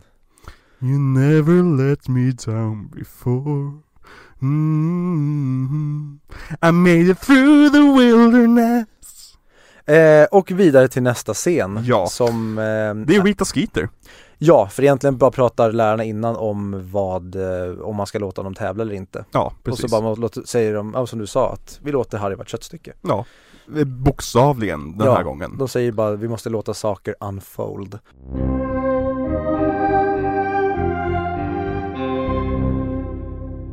Och eh, nu ska vi gå över och prata om eh, Rita som skiter. Yes Rita Skeeter Introduceras här Inte för att hon är med i några andra filmer Nej, men hon har en jättestor roll i boken. Berätta Hon eh, smutskastar ju, hon, eh, hon är egentligen den som, eh, hon är, vad säger man, trollkarlsvärldens, eller i alla fall Englands största opinionsbildare. Så att hon startar ett drev mot Hermione och skriver att hon eh, krossade Harry Potters hjärta för hon skriver ju att eh, de var ihop och sen att hon har lämnat Harry för Krum. De är med lite av det i filmen Ja, bara lite grann. Men eh, det blir till en grad att när Molly Weasley skickar eh, presenter till dem i påsk Just Så för Hermione mycket, alltså hon får en liten present i jämförelse med de andra för att Molly Weasley har svalt Daily Profits skvaller om Precis. Hermione, att hon är den här trubbelmakerskan och golddiggern. Och det älskar jag, den typen av grej, för att Rita Skeeter är verkligen någon som påverkar skitmycket i boken. mm. Och eh, sen i slutet så visar det sig att hon var en animagus, för de undrar hur kan hon höra och veta allting? Just det! Så Hon är en hon- vessla va? Nej, hon är en skalbagge Ah, okej som Hermione fångar. Ah! Så att hon har henne i en burk på Hogwarts Expressen i slutet. Återigen, Hermiones story är helt bortklippt i den här filmen Verkligen. Vilket, eh, som tur var, för det hade blivit en jättelång film om vi hade behövt ta hand om allt det här också Mhm. Men Rita Skeeter i alla fall, hon har ju intervju med allihopa och mm, ja Jag vet inte, någonstans misstänker jag att eh, Jake Rowling inte tycker om pressen. Eh, nej, och det är, den här Harry and Me dokumentären jag såg inför när vi spelade in första avsnittet. Då bärsar hon journalister som fan. Hon Ja. säger det att egentligen borde jag nämna namn Ja, eh, för att de borde ja, men skickas ut och typ mördas. Hon är så jävla arg. För det är journalister som har liksom ringt upp hennes pappa och frågat Mm. varför hatar din dotter dig? Och liksom verkligen försökt trasha hennes liv så att hon, eh, här får hon verkligen kanalisera sitt hat. vad tror du att J.K. Rowling tycker om journalister i dagsläget då? Ehm, Har hennes åsikt ändrats? mindre bra, men jag skulle säga skyll dig själv. Ja, är man en turf så är man Mm. Vi kommer komma in på uh, J.K. Rowlings eh, Rise and Fall eh, senare kanske när vi summerar Harry Potter. Ja Men, det som händer sen är ju då att Hagrid eh, visar Harry den första utmaningen eh, efter, efter en lång, eh, jag hoppade över det här, men efter en lång scen där Hermione kommer till Harry om att Ron ville säga att, att eh, X person sa Y till eh, Z och Susan sa och så vidare och så vidare Mm. eh, Summa summarum, Hagrid visar Harry drakarna Ja, och här är så jävla nice att där hade de byggt animatronics med inbyggda flamethrowers i munnen och stoppat dem i burar. Så att typ det vi får se när Harry får se drakarna är det som crewet visade Mike Newell. Exakt. Det finns eh, video footage på när han reagerar och han blir som en liten flicka på julafton och bara Oh my god! Ja. Jag tror du berättade det i förra avsnittet, men det är fortfarande en, en, en grym anekdot. Jag tycker drakarna är snuskigt bra gjorda, även Ja. när de är CGI. Det, Verkligen. jag blev lite nervös, okej hur kommer de hantera det här? Men de har verkligen Alltså det är fotorealistiskt, det är på Game of Thrones nivå när det kommer till drak Drakanimationer. Och det här med att man ser Jag minns, okej nu kanske jag minns fel, men ser man inte de två eldsprutande glansen på sidan av hans mun, av drakens mun, han öppnar upp? Eller är det Game of Thrones? Jag vet faktiskt inte. Ja. Minns inte. Hur som helst, drakarna är gorgeous. Och det visar sig att de kommer behöva slåss mot drakar, som är då första utmaningen. Mm. Och vad har vi för drakar? Vi har en svensk drake, vi har en norsk drake, vi har en ungersk drake och så har vi en eh, Kinesisk. kinesisk, Kinesisk fireball. fireball. Åh, Vi har en svensk short snout, så det blir Mhm. kortnosing. Mm. Norwegian ha, Nej, den heter ju Hungarian Ridgeback. Ridgeback och vad är det? Norwe... Nej, det är så, norsk ryggdrake är väl Norbert ju, så det är inte en Norwegian. Det måste vara en annan. Skitsamma. För det här minns jag, du och jag var ju väldigt aktiva på en hemsida när vi var små, som Mm. heter Hogwarts.nu. Yes. Och den, det var en sida som det är väldigt simpel, det var egentligen bara ett forum som de hade pimpat Men egentligen. det var egentligen Play Ahead fast för eh, Harry Potter. Ja, precis exakt. För er som vet vad Play Ahead är, och Play Ahead var ju en tidig version av Facebook, så som Facebook var i början. Mm. Nu har ju Facebook blivit liksom cancer, men när Facebook var ungt och fräscht och man hade en profil och man hade liksom MySpace. ja, men sina intressen och vad man gillade. Det var mer liksom, vad säger man, ungdomarnas datingprofiler. Ja. Eh, det fanns ju en helt och hållet Harry Potter-version av det. ja. Som idag skulle precis vara som tv, för jag kollade igenom alla tv-spel. Mm. Ehm, och jag mindes dem som mycket bättre. Det spelet som eh, jag spelat mest det är trean. Mhm. För det har väldigt mycket, mm, där gör de det väldigt bra med filmerna och det är en, väldigt fri värld. Du kan Mhm. till exempel flyga på hippogriffer runt över skolområdet och så. Men det är samma sak med Hogwarts.nu som med tv-spelen. Om jag skulle titta på Hogwarts.nu idag då skulle jag nog få aids i mina Ja. ögon. För att så var det med många av tv-spelen, Harry Potter-spelen som jag eh, spelade. Att vad är det här för någonting? Men på den sidan i alla fall så kom det en uppdatering efter ett tag Där det kunde dyka upp drakägg på random sidor, lite Mm. randomly. Och så kunde man klicka på det och så kunde man få ett ägg som man skulle ta hand om Och så kläcktes en drake som man sedan hade på sin sida. Och det var det häftigaste jag någonsin varit med om när, det när det släpptes Ja, Det var, alltså, vi spenderade så mycket mycket tid på den där sidan. Och jag minns också, jag minns en, en person som hängde på sidan Som kallas för Stranger Som var en prefekt på Mm. sidan. Och han var ju som kändis lite grann. Eh, Ja. Om du lyssnar på den här podcasten Stranger eh, Hör av dig och ska vi prata om Hogwarts.nu tillsammans. Eller någon som bara också har varit på Hogwarts.nu. Ja, det var en fantastisk sida.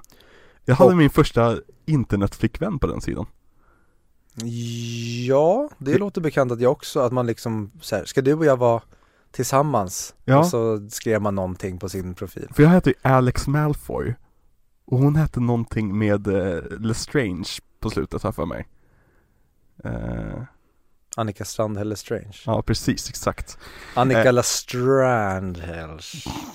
Hur som helst, första utmaningen Ska de slåss mot drakar Yeah! Och eh, hade fått lite förberedelse och han har snackat lite med Mad Eye Moody Så säger jag, har du ingen plan? Så jag, nej jag tänkte bara höfta Sjukt, redan där visste man ju att det var arga snickaren som hade tagit över Mad Eye Moody. Du har ingen plan! Jaha Viktor Jag är 150 år ibland. Ja, verkligen Och du lyssnar alldeles för mycket på Alex och Sigge Mm. Mm. Eh, men Harry tillkallar i alla fall sin kvast För han är ju bra på kvaståkeri Accio Firebolt. Men det är intressant för att eh, Stephen Fry som läser böckerna, han säger Axio. Men visst är det att de håller sig i filmerna till Accio? Ja, det är det och det är ju eh, Latin Så det borde ju vara accio Proset. Tack Tänker jag Skitsamma. Hur som helst, Ehm, han eh, lyckas i alla fall åka runt eh, slottet med sin kvast och villa bort draken. Ja, för i boken, Mm. då ehm, är det till exempel, då är det ju fler ägg. Så att guldägget ligger bland drakens riktiga ägg. Precis. Så att det finns en naturlig anledning att skydda det.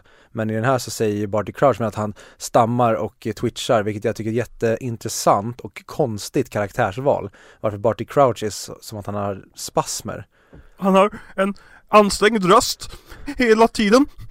It, it is the, uh, the, uh, the champions of the, the Triwizard. Och så bara blinkar han och skakar med fingrarna. Men uh, ja, ja, jag gillar vad han gör med den Mm. karaktären Ja, helt verkligen. enkelt. Men ehm, ja, han säger att de har gett, eller blivit givna den här eh, uppdraget att skydda ägget. Så, Ja, ja, okej. Men Harry lyckas i alla fall få tag på ägget. Ja, och jag gillar verkligen den grejen inför när eh, Her- Hermione är nojig och liksom de står på varsin sida Mm. av det här draperiet och pratar och sen de kramar kommer Rita Skeeter in och så skriver hon en story om det, lite en snygg wink även fast det inte betyder så mycket för Ja. filmens story. Men även att Harry är sist att få vänta och att alla klarar det, vilket Precis. skapar ännu mer pressure på honom. Men jag måste säga att eh, det är Kanske inte den, men definitivt en av de fetaste actionscenerna i alla Harry Potter-filmer Mm. eh, När han flyger mot draken För den är så fucking gorgeous Ja. gjord, alltså för att i eh, boken då lämnar de aldrig eh, arenan Smart drag att ta upp dem på Hogwarts tak. Ja, För du har så mycket mer att leka med där och du har så mycket att, du har så mycket fysiska objekt att rasera mm. Vilket får dig att sälja effekten Vi har pratat om det tidigare, att man kan sälja en effekt genom att kanske klippa till en praktisk effekt För att liksom grunda det. Eller så kan du bara göra så att det är väldigt mycket som Som händer runt omkring den som man kan fokusera på också som är snyggt animerat. Mm. eh, Och här så, jag tycker när han klättrar över taket och, och ramlar ner lite granna Och sen så fatt, fattar ett nytt grepp Och så vidare, det, det är så otroligt bra utfört. Och här finns återigen, jag har nämnt dem tidigare, men Corridor Crew eh, Visual Artist Re- eh, Reacts har ju ett avsnitt om Harry Potter-filmerna. Och där tar de upp den här scenen och går igenom den. Det är verkligen top notch effektarbete. Mm. Nej, verkligen. Men Harry får i alla fall ett guldigt ägg Ett gyllene ägg ska vi säga Ja, snygg klippning, att de går in i ägget och ut ur ägget Exakt. Och så sitter han på Fred George axlar det va? Mark Newell, han vet vad han håller på med Det Mm. är väldigt kompetent filmskapare Men den här filmen har otroligt tempo. Den Ja. har alltså jättebra pacing, att den vet när den lugnar ner sig, den vet när den ska öka Verkligen. tempo. Det är inte, vi kommer komma till femman sen, eh, Mm. men inte som femman.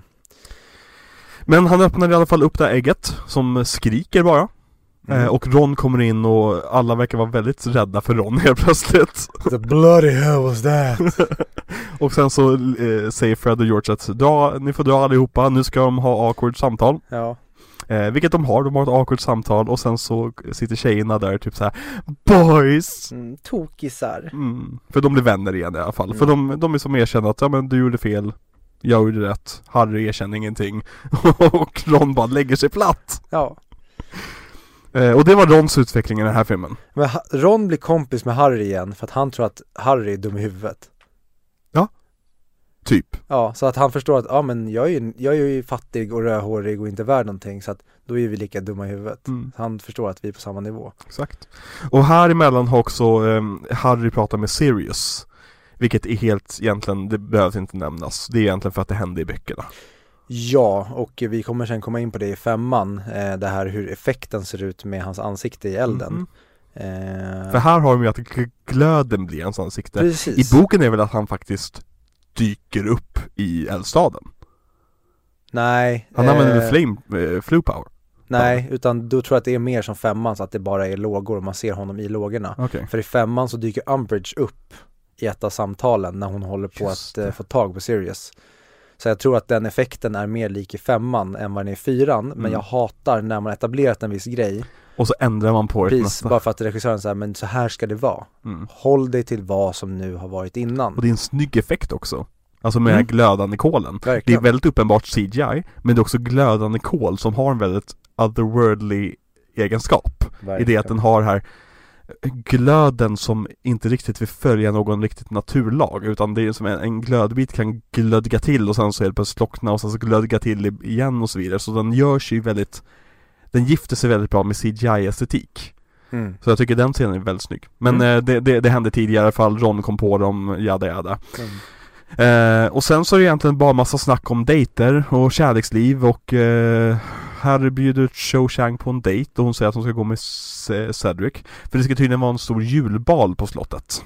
Mm. Och um, i boken så får ju Ron sina dressgowns mycket tidigare. Mhm. Men de gör en väldigt ro, rolig eh, så här, um, offentlig shaming på honom i den här att han får sina dressgowns i stora salen. Ja. Att alla hånar honom, Precis. vilket är väldigt roligt. Och de eh, hittar inga dejter men till slut så inser de att, eh, vilka är det?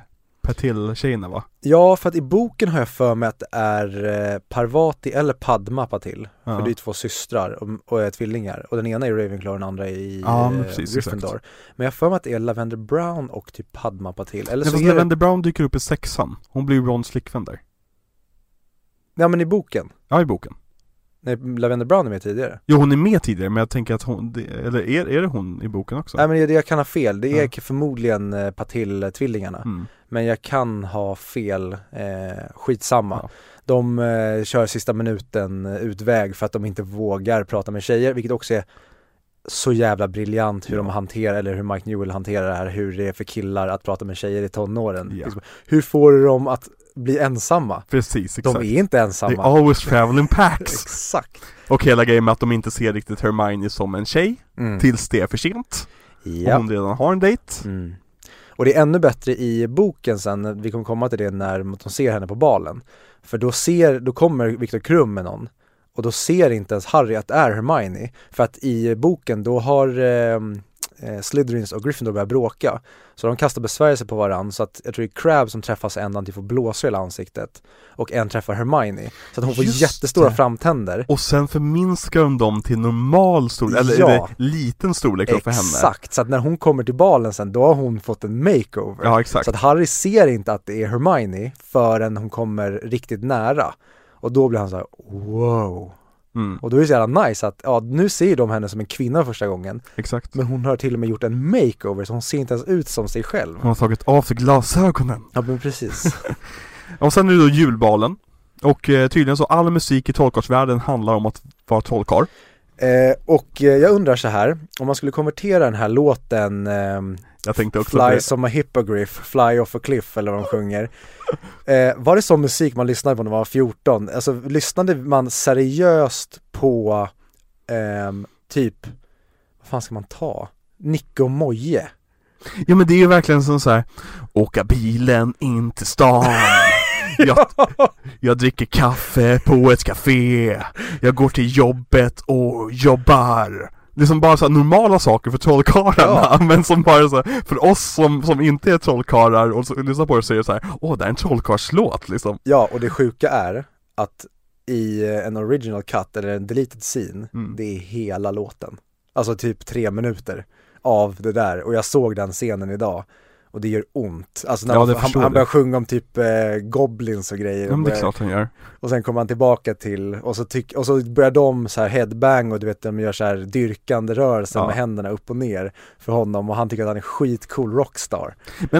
Dock måste jag säga att jag tycker att låten rent musikaliskt är rätt fet. Alltså den här liksom rockabilly-aktiga stu- stuket liksom. Na na na na na na na na na. Okej, just den biten kanske inte är så jättebra. Men, men jag tänker alltså, jag, jag, jag alltid, när, när scenen spelas upp här och så här, ah, this is kind of a banger.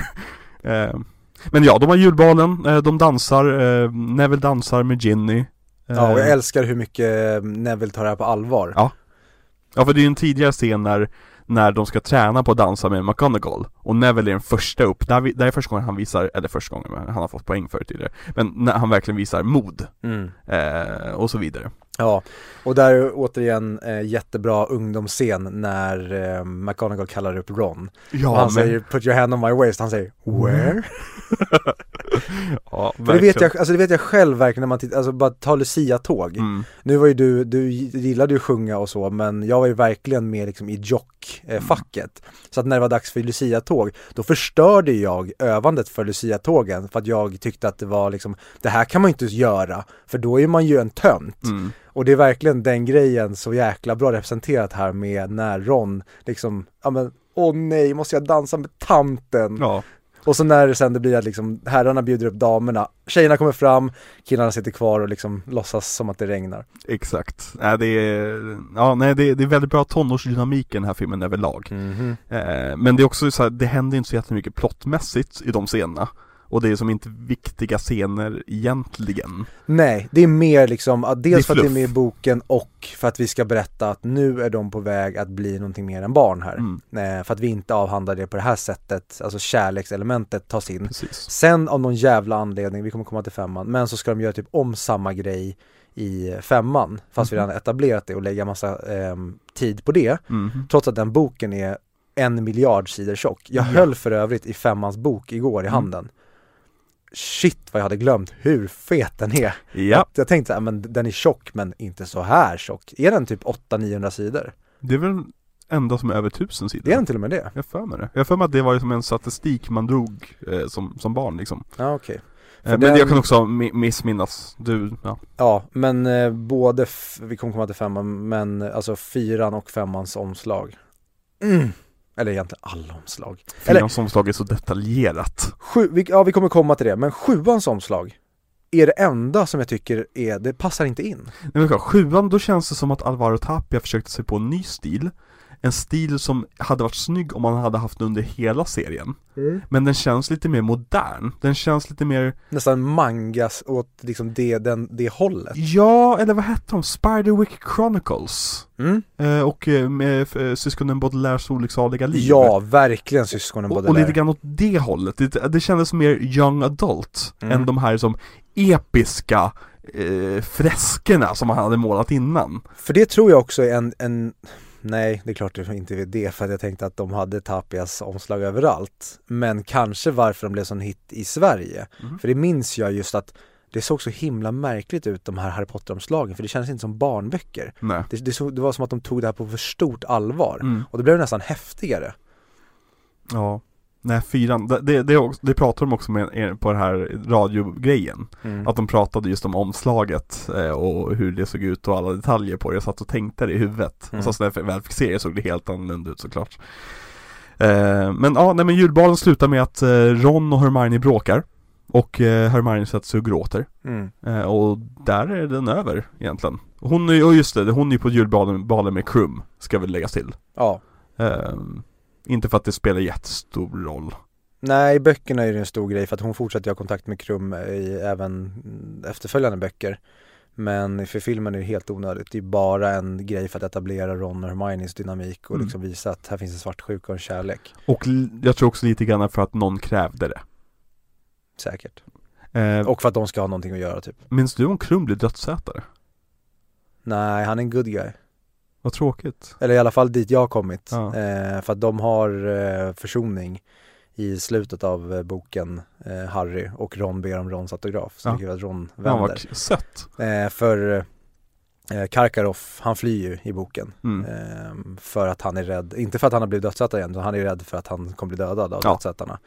Men vi har inte pratat om Igor Karkaroff än, filmens överlägset sämsta skådespelare. Ja, det är Vad ju, fan håller han på med? jag vet inte vad Sacha Baron Cohen håller på med Men, men eh, han, han går runt och spelar över och har på sig så här Rasputin-kläder och skägget och är alltid överdriven och han och Snape delar ju lite scener Det är i, i, i boken i, i skogen, eller hur? På väg till drakarna Det minns jag inte. Jag vet, alltså Karkaroff har ju ganska mycket att göra i Ja. boken. Så det är alltså han är verkligen, jagar ju typ Snape om att Fattar du inte vad det här betyder? Precis, Och det är även en bortklippt scen eh, på balen. mm, När de är ute i snön så ska Harry gå och då Mm. hör han dem tjafsa. Just det Eh, och eh, Karkov säger det att jag är orolig och då säger, och då säger han, är inte du orolig Snape? Och då säger Snape, nej, jag är vara orolig för. Har Mm. du det eller?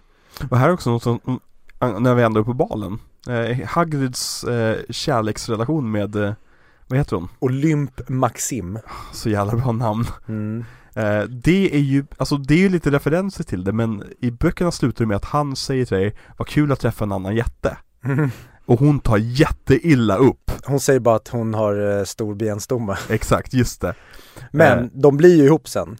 För i femman är det de två som reser till jättarna för att försöka övertala dem att komma på deras sida. Men det här händer inte i filmen va? Nej. Nej, för där, där bara puttrar ut egentligen den här kärleksrelationen. Nej den, den blir aldrig eh, aggressiv utan de dansar. Hagrid eh, lutar Försöker- sig mot hennes bröst när de dansar. Just då försöker lägga handen på hennes rumpa också och hon drar upp den. Gör de? Ja. Jaha. Snuskgubbe. En jävla snuskgubbe. Det var Robbie Coltrane som improviserade. Säkert. Och idag har han varit super metooad. Ja. Hagrid var inte med i resten av filmerna. Eller de kastar om honom. Åh. Mads Mikkelsen spelar Hagrid.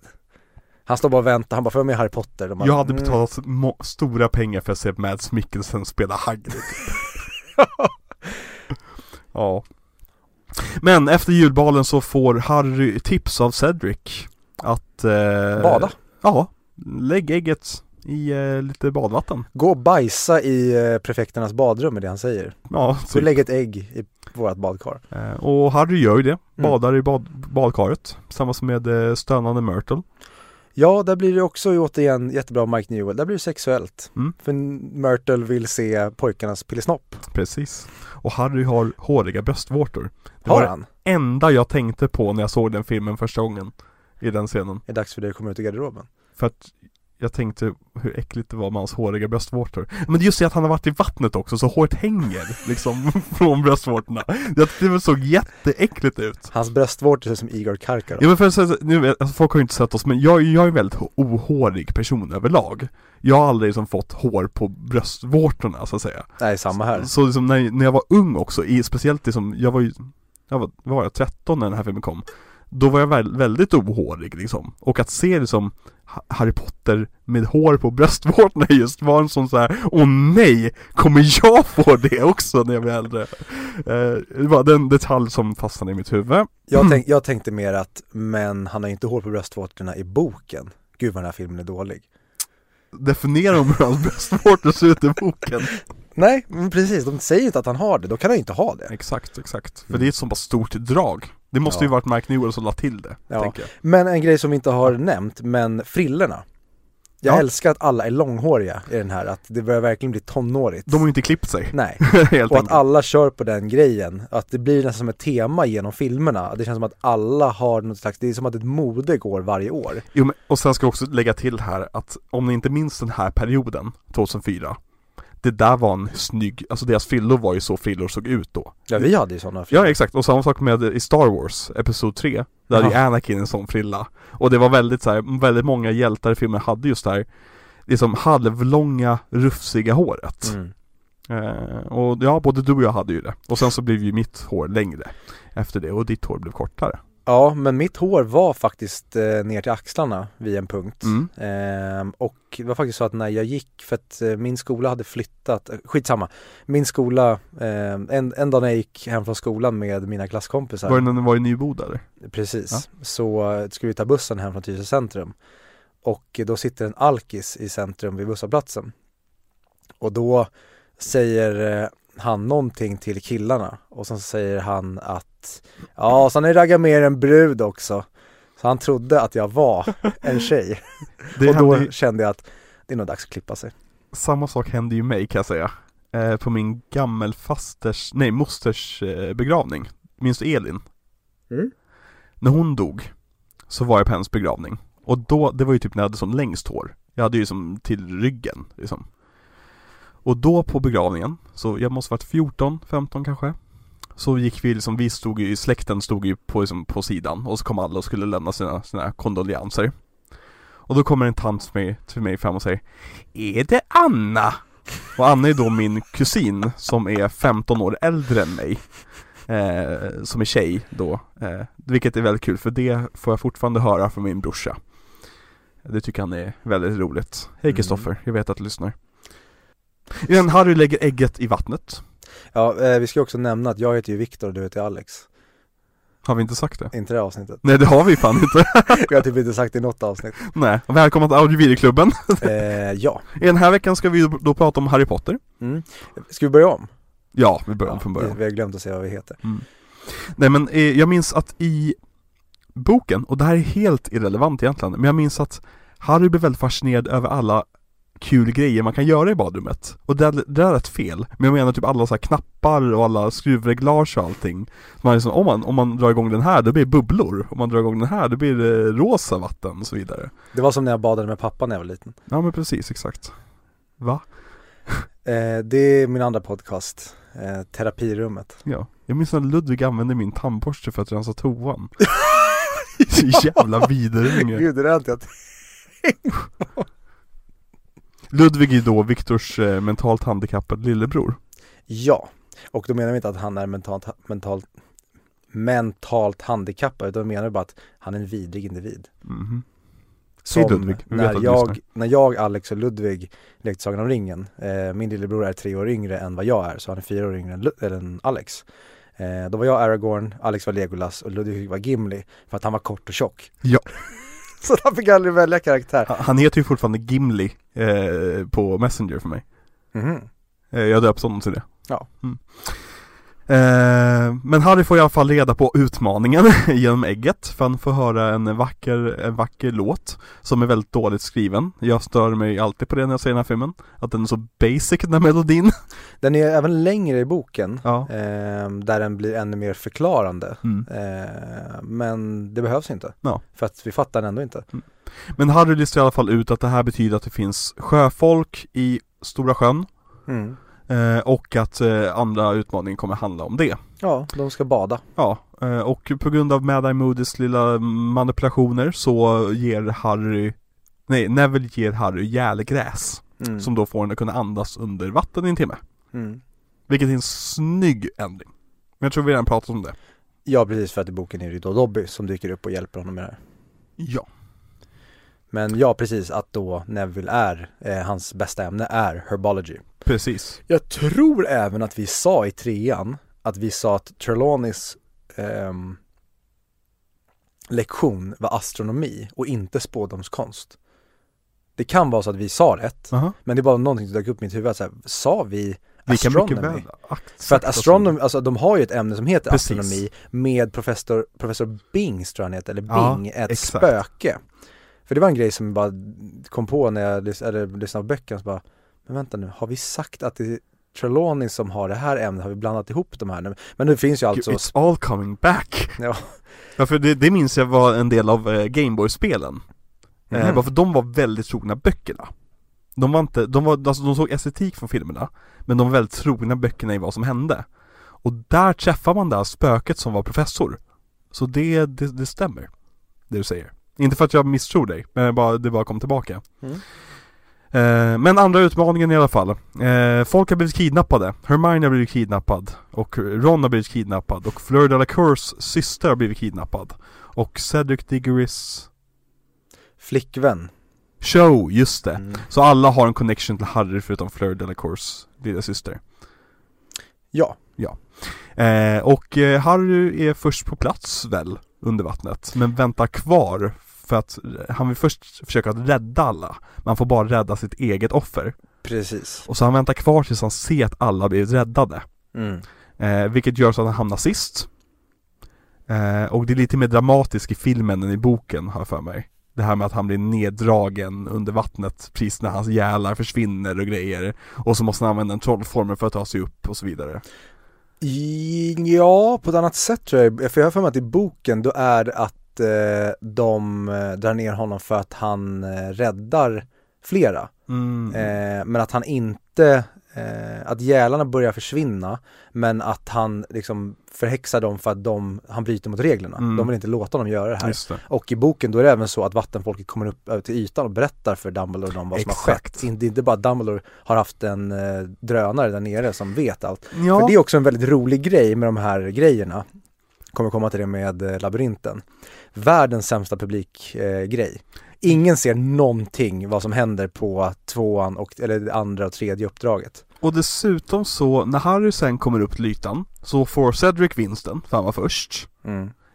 Men sen så tillhör de Harry andra platsen Mm. För att Dumbledore kommer tillbaka till sin favoritgren Det vill säga fuska med poängen Ja, Eh, för någon anledning så, för att Harry utförde ett, ett annat sorts uppdrag under det här viktiga spelet Så får han då andra platsen ja han är hjälte. Ja, ja, mm. Mm. Och här hade det också varit Hade jag varit på någon av de andra skolorna hade jag börjat så här, men hörni Hörni Vad händer här? Hörrni, har det här hänt förut? De bara, här- ja varje år. Jag måste säga, okej, första uppdraget groundskeepern på skolan avslöjar det för skoleleverna som kommer från skolan. Andra uppdraget, rektorn på skolan fuskar så att, så att de, de två från de andra skolorna hamnar bakom de två från skolan de är på. Sista uppdraget så är det en lärare från skolan som placerar slutgiltiga liksom priset i en, en maze. Jag skulle, jag skulle ju skrika om korruption om jag hade varit, varit från eh, Durmstrang. Men det har jag för mig att de gör också, att Karkaroff är helt galen på de här reglerna. Ja, okej. Men det som kommer fram i böckerna det är att Ludo Bagman, som är då en av domarna, han har bettat på Harry och han sitter ju i spel eh, Ja, skit. Så att han är ju jävig, eller heter det jäv eller jävig? Jävig. Jävig. Han är ju jävig mot Harry. Så att han eh, kommer han hjälper ju också Harry med mycket grejer. Han vill ju komma för att han har ju väldigt mycket som står på spel i och med att han är skyldig väldigt många pengar. Mm. Men det roliga är att i slutet, i och med att det blir lika, så tar inte svartalferna som han är skyldig pengar. Just det. De tar inte det så att bettet gills inte. Så han flyr typ. Dyker han upp sen? Nej, jag tror inte det. Han kanske dyker upp död eller som dödsätare eller någonting. Men han eh, rymmer eh, i, i slutet av fyran.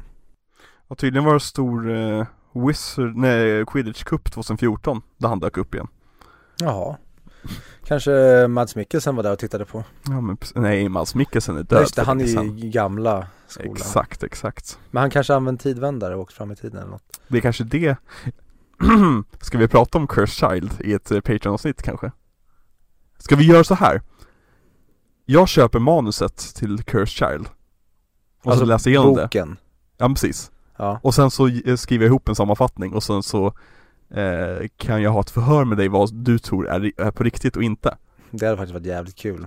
I det sista avsnittet. Mhm, eller någonting Jag får se vad, jag får, jag får se vad jag hinner Vi med. lovar ingenting men Nej, eh, kul idé. eh, För den, den är bananas, den boken jag, jag har bara sett typ korta um, klipp från pjäsen.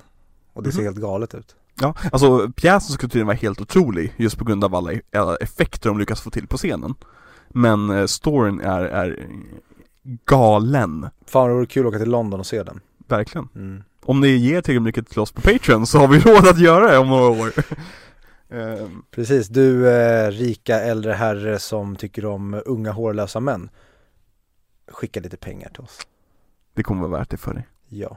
På Patreon kommer det vara Jag mycket har special. alltid velat eh, kunna titulera mig som Butterboy. Ja, men det, har- det har jag alltid titulerat dig som, så jag vet inte. Varför har du sagt det till mig? Ja, men jag säger det bakom din rygg. Eh, men här i alla fall så, i, i filmen så eh, träffar Barty Crouch Senior Mad Eye Moody här. Och Mad Eye Moody har slickat sig om läpparna på ett konstigt sätt. Vilket, det, det är typ min hatbit av hela filmen. Den lilla ticken som de ger till Barty Crouch Jr. Att han slickar sig om läpparna. Det är bara för att kunna identifiera honom via det. Ja. Eh, och det tycker jag inte riktigt om. Jag tycker att det är eh, extra fett som inte behövs. Lite grann som när jag var på julbord i helgen och eh, fick en fläskbit som var typ så här 90% svål. Då blev jag besviken. Låter gott. Men eh, Harry hittar sen en medvetslös slash död? Frågetecken. Barty Crouch Senior. Är han död? Ja, han är död. Ja. Men i boken då dör han på ett helt annat sätt för då dyker han upp för att han har ju varit typ under hela filmen eller hela boken är han under The Imperious Curse. Så han dyker upp och är helt spritt galen. Och sen Just så det. dödar Moody honom eller Barty Crouch Jr honom Förvandlar honom till ett ben och begraver honom i Hagrids trädgård Eh, va? Mörk skit och en annan brutal grej om deras familj Det är att eh, i och med att Barty Crouch Jr blir dömd till, eh, eller åka till Azkaban eh, Så tydligen är eh, Barty Crouch fru, Mm. alltså seniors fru, mamman Hon är döende Mm. Så att hon tar på sig att eh, ta hans plats. Så hon tar Polyus elixir, tar hans plats på Azkaban så han får komma ut. Men Barty Crouch Senior har Imperius Curse på Barty Crouch Junior och har honom under osynlighetsmantel hemma. Ehm, för att det var typ mammans önskan att han skulle få vara ehm, i alla fall inte i Azkaban. Så mamman tar Juniors plats Ja. han får vara hemma under eh, pappans Imperious Curse och det är så eh, Winky får sin relation till honom. Men till slut, för att han har Imperious Curse under så lång tid, så till slut så lär han tränar sig att ta över den själv. Så till slut bryter han sig loss ur den och Spännande. flyr. Så att det officiella det är att Barty Crouch Jr är död för att han dog i Azkaban. Mm. Men det är ju mamman som dog. Ja men precis, och sen exakt. dog mamman senare. Eh, Borde inte, behöver man inte, måste man inte, vi släpper det.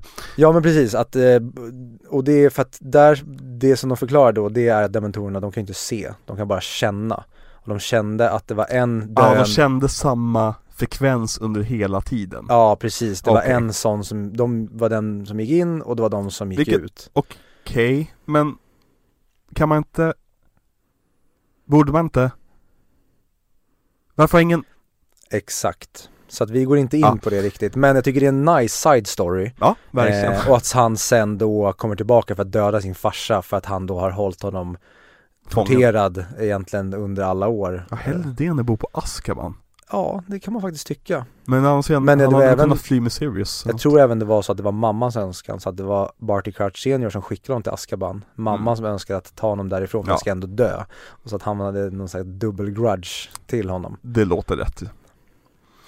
Eh, men eh, Harry går då till Dumbledore. Eh, men Dumbledore lämnar honom ensam och han faller ner i en skål. Ja. Som visar sig vara ett minnessåll heter det på svenska. Vad heter det på engelska? Oh, jag kommer inte ihåg men det är ju... The Pensive. Ja, exakt. Väldigt bra namn. Mm. Och där ser han då helt enkelt ett minne ur Dumbledores liv. Där han ser Barty Crouch Jr bli gripen. Under en rättegång med Karkaroff. Ja, och det här är ju flera rättegångar som de har dragit ihop. Ja, För precis. att han är en av dem som vi sa, som har varit med och torterat eh, Frank. exakt Longbottom-paret. Eh, men jag gillar verkligen den grejen med att han inte är eh, upptäckt där, utan han är på väg att lämna rättssalen. Och då googlar Karkaroff på honom. Och att eh, Dumbledore, Barty Crouch Junior. ja att han helt plötsligt blir superamerikan, Junior. Men eh, ja, återigen, Igor Karkaroff, jag, jag undrar, hade han nakenbilder på Mike Newells barn eller varför fick han rollen? Men det är samma sak, Victor Crumb är också jättedålig skådis. Fast han behöver ju inte vara en skådis ens. Nej, men då hade du kunnat göra någon som i alla fall kan leverera. Han är ju så här: This is a place for friends and champions. När vi ändå pratar om skådisar. Tom Felton. Vad gör han i den här filmen? Han är en iller. Han är en iller. Mm. Och det är typ det. Ja. Och eh, han säger eh, att hans pappa är väldigt god vän med eh, Cornelius Fudge när de är på quidditch-finalen. Mm, just det. Och det är kul för att i den här, då gör de det som att när de sitter högst upp, Mm. då är det någonting dåligt. Mm. Men i boken, då sitter de i VIP-boxen, i liksom bredvid ministrarna och det. Så att Arthur har fixat det bästa av det bästa. Men jag gillar den grejen i det här att, ja men ska Malfoy få någonting klassen. att göra, Ja. så ska de förnedra dem. Precis, exakt. Eh, Men här börjar han växa upp. Och här börjar tyvärr Tom Felton, här börjar ditt ansikte bli märkligt. mm, Det, är- det här- här, här så kommer den här cursen som väldigt många som var snygga när de var barn Som, som de får I det att de var väldigt snygga, okej det känns märkligt att prata om snygga barn men jag hoppas att alla fattar vad jag menar men Alltså, vadå, du de- är centerpartist? Ja, ja, i och för eh, Nej men att det är som de ser bra ut som barn Men sen så när de börjar växa upp proportionerna blir det som ordentliga Så märker man så oj Oj oj oj Vänta, växte din näsa på det sättet? Jaha, okej Mm. och här ty tyvärr, Tom Felton, he's a good looking man såklart men liksom han, hans, han, hans ansikte förändras väldigt mycket mellan trean och fyran Mm. Men jag gillar att han fortfarande, ha- hans ansikte blir nästan ännu mer ondskefullt när han blir äldre. mm. Så det är väldigt bra för rollen Malfoy, det kanske inte är lika bra för hans karriär. Och nu minns jag eh, För här i Quidditch-scenen så introduceras Narcissus, Narcissa Hennes, hans mamma Nej, Jo, hon är med i eh, Quidditch-scenen, alltså inte i filmen I boken. Ja i boken ja. För att det pratar om att hon har ett uttryck som att hon alltid känner en dålig doft. Mhm. Och det var det den här tjejen som jag pratade med på, på Hogwarts.nu hette. Hon hette någonting typ Narcissa Black har jag för mig att det var.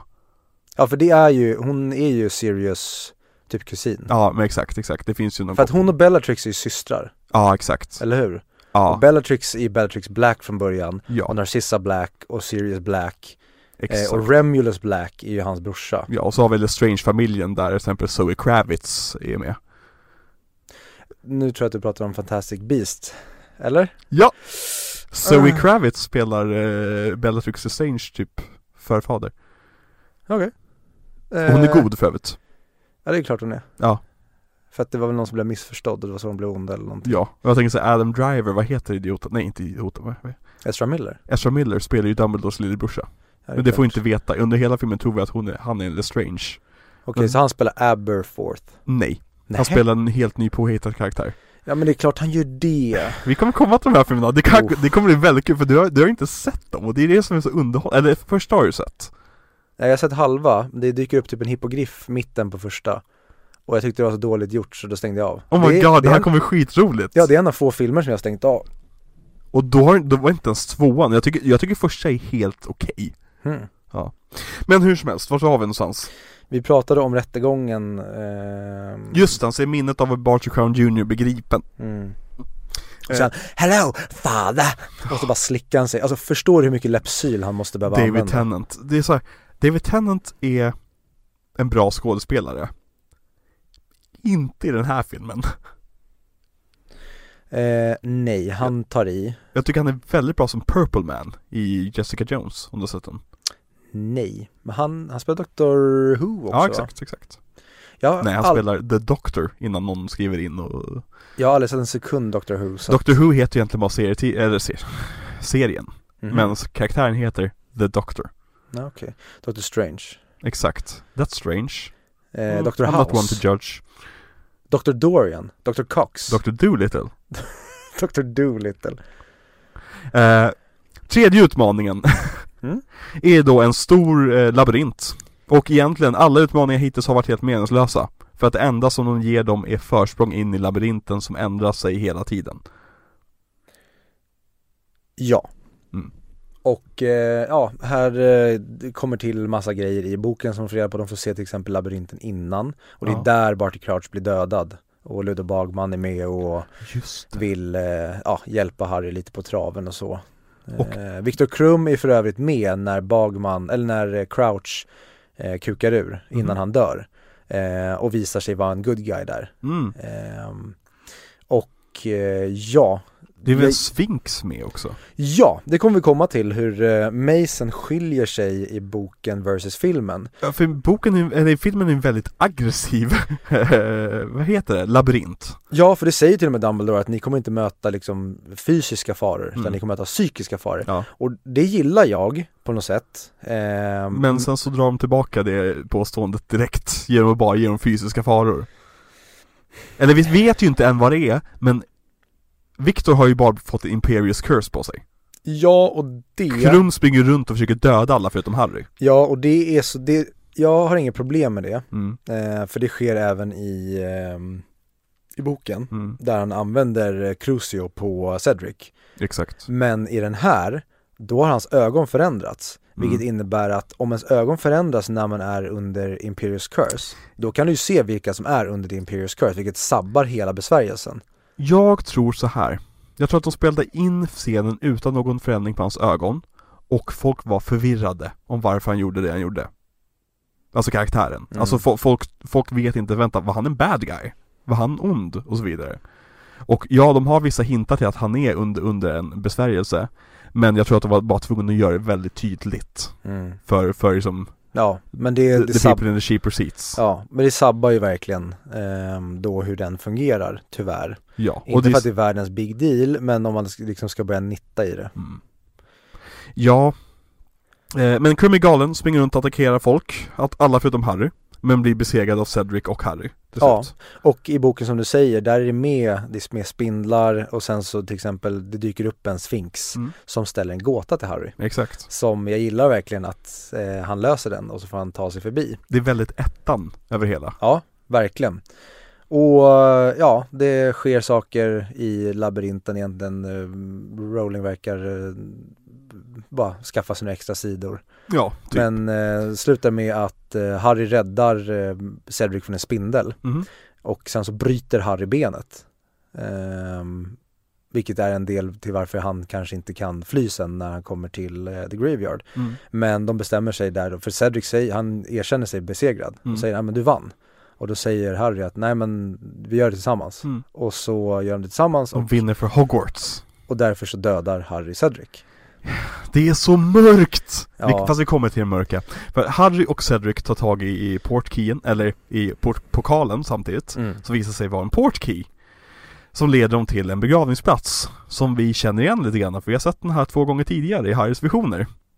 Med eh, Tom Riddles, eh, den äldre då, hans grav. Och Harry reagerar och säger Cedric, vi måste härifrån, fort som fan! Men innan han hinner göra någonting så kommer Wormtongue från ingenstans, eller ut från, från en byggnad. Ja, och det har jag lite problem med, att de inte reagerar snabbare. För att de står verkligen och tittar. I boken, då kommer det någon från mörkret. Mm. Han kommer genom the graveyard. Nu är det verkligen som att han kommer upp ur typ en grotta. Fast han, han kommer ut där, ur typ rastrummet eller någonting Och Cedric, som han är, ställer sig som börjar hota honom så här, Vem är du? Och, och Wormtongue, Wormtongue, vad säger jag Wormtongue? Jo Wormtail Peter Pettigrew Peter Ron Pettigrew. Scabbers Det är så bisarrt Rons råtta ställ, eller dödar. men, nej, men han, han bara av, avlossar den här Avada Kedavra Som att ingenting Mm. Och det finns ingenting Cedric kan göra för han var inte ens beredd på att försvara sig Nej. Och det är som bara poff, pang, död. Men i boken, rätta mig om jag har fel. I boken så förklarar man att Avada Kedavra är praktiskt taget händelselös. Det blir en grön blixt och sen bara faller man ihop. Mm. Medan i boken slungas man iväg. Eller i filmen slungas man iväg. I fyran ja. Ja, För så blir det ju inte sen när Sirius dödas i femman. men okej. Vi kommer, nej vi, vi kan inte gå in på Sirius Nej. död i femman för att den är för diffus. Jag har aldrig riktigt förstått den. Eh, nej jag menar bara att de, de, de håller sig inte kontinuerlig Nej. med trollformler utan det är lite vad man känner för vad som är effektfullt. Exakt. Ehm, men ja, och eh, till exempel i en grej, som- för det nu, nu är vi på kyrkogården Ja. och kyrkogården är ju, dels är det eh, filmseriens hittills liksom bästa setpiece och eh, vad som händer där är episkt. Men ändå så tycker jag att det är missade opportunities där. Mhm. För till exempel hur Harry blir fasthållen av den här statyn. Ja. Det hade varit mycket coolare som i boken där de har, eh, de, vad heter det, binder fast honom runt en gravsten. Mm. Så att han liksom står helt fastbunden. Det tycker jag hade varit mycket ballare än att det är någon slags staty som håller honom över bröstet. Det var Ja. cool om han verkligen var fastbunden och nästan är som Jesus på korset. Mm. Att de bara, "Vänt, här är han, nu ska vi offra honom. Precis. Ehm, och det som jag skulle sagt tid, eller som jag sa tidigare, vi kommer komma till det, men just med dödsätarna i början av filmen, där det är mycket häftigare om de var fler. Samma sak här när dödsätarna kommer. Mm. När det bara är typ fem stycken, då känns det lite fjantigt. Det var coolt om det var verkligen typ 50 stycken och vi bara oh shit! Ja, och här nämner de liksom vissa namn så att man ska känna igen det och de säger Malfoy och det är Crab och det är någon annan och sen är det Goyle Ja. Just för att de inte får säga Crab och Goyle efter varandra för det hade blivit för tydligt Och det är så här, ja så är det i boken också. Ja, jag vet Men det, Och, men det är, ja, dåligt. Där kanske man hade behövt rucka från hur det var i boken för att det känns lite väl eh, avslöjande. mm. Det Ja varit- det det Det hade varit- kunnat vara coolare om man inte sa namnen och vi hör Malfoys röst till Exakt, exempel. exakt Eller när han tar av honom masken Ja. Eller någonting Precis. men, men det som händer i alla fall, om, för den som inte hänger med på noterna här Det är det att Wormtail Nu sa jag rätt!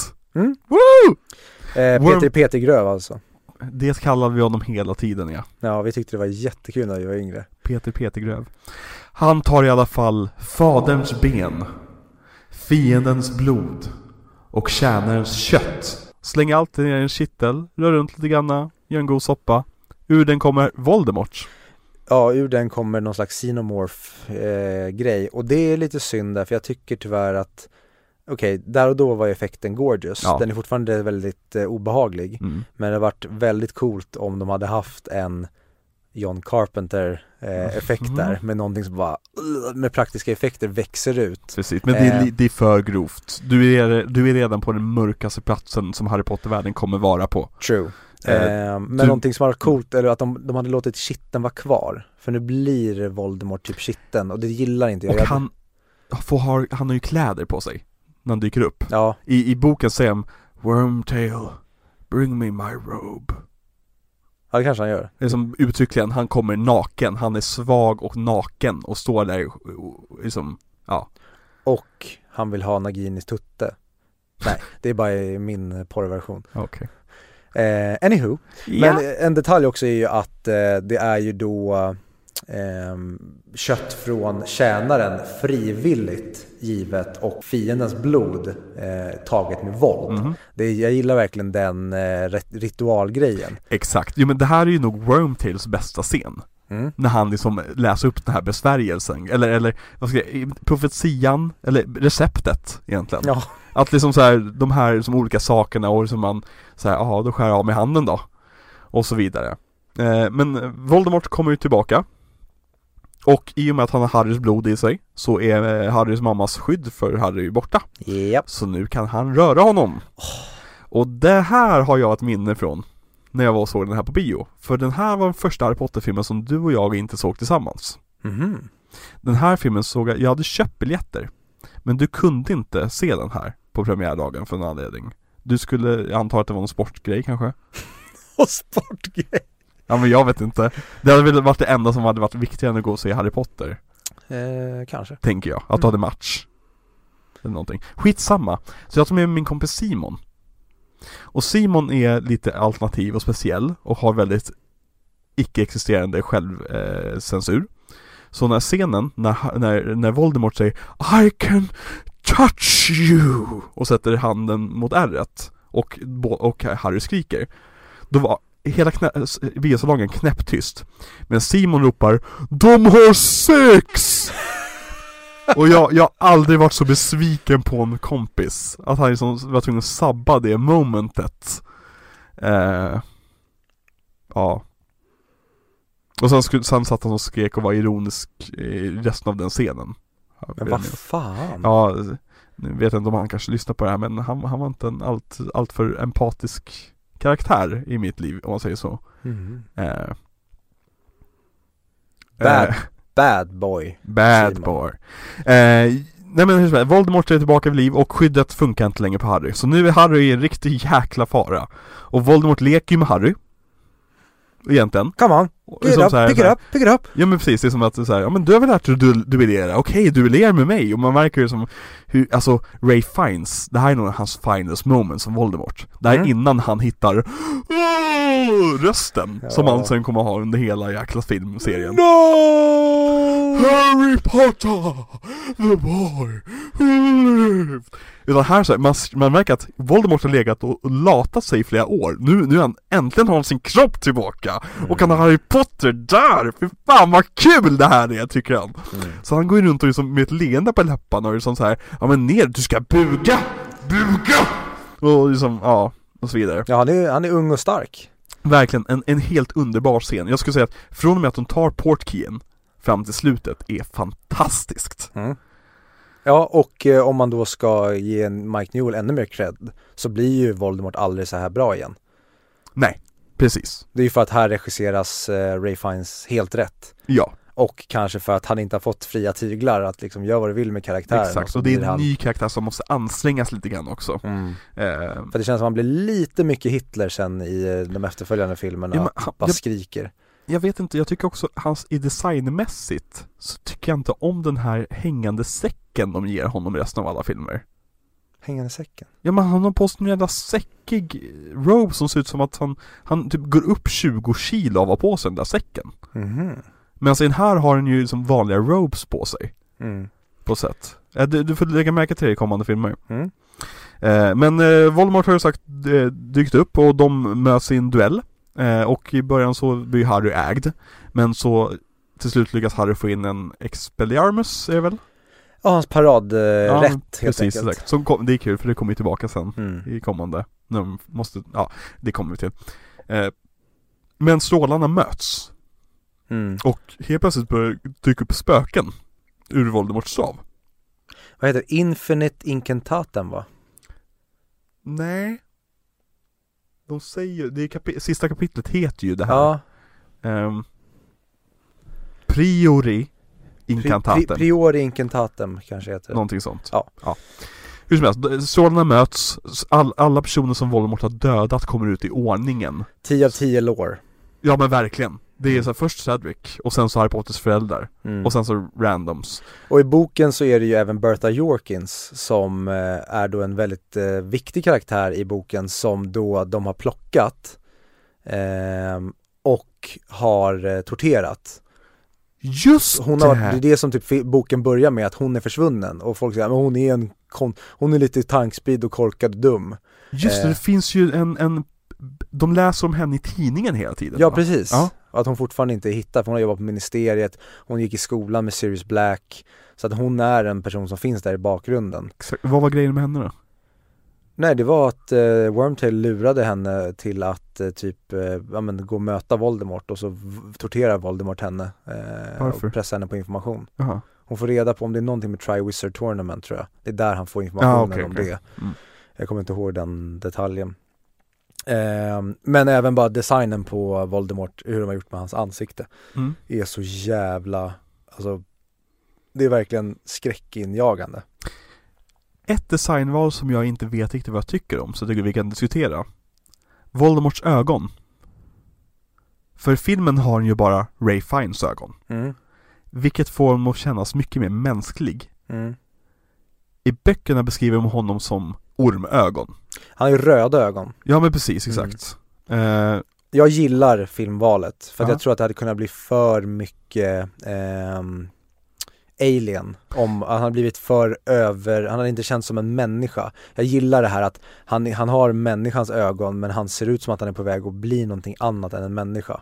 Men Det- det, det är väl just det, i böckerna så är han ju inte näslös på det sättet väl? Jo, Han? där är han också bara två streck som en orm. Ah, okej. Han börjar bli typ en serpent. Ja men precis, någon form Skulle vara kul att se Voldemorts final form Mm. Ja men verkligen, det var coolt att se allt som Tom Dolder i tvåan. Ja, Vad hade hänt om den Tom Dolder hade blivit en Voldemort? Och massa, de, de som Freeza i eh, Dragon Ball. Precis. Att vad händer i olika former, eller Boo. Boo, det, det är en karaktär jag alltid glömmer När jag kommer till eh, Obehaglig som fan. Ja verkligen, speciellt alltså första Boo, alltså tjocka Boo Mm. Just för att han är så oberäknelig och så här inte genom ond Utan Ja. bara som gillar godis För om Och du tar Freeza, Ja. då är där, det, det är en skurk. Där, det vet man ju direkt. ja, han, Och Cell är ju också en skurk ja precis, och även Piccolo. Alltså egentligen alla. ja. Men Boo är just att han, han känns ju inte, han känns ju som att han, han ser ut som en good guy. mm. Och sen är han helt jävla sjuk i huvudet. ja men han är ju ett barn Ja just det, det är han ju. Det är bara för att han åldras ju sen till Kid Boo Som är genomond Just det, åh, Eh, Dragon Ball. Vi måste, nej det måste vi inte Vi måste inte alls se om Dragon Ball Det är 500 avsnitt och typ 300 av dem är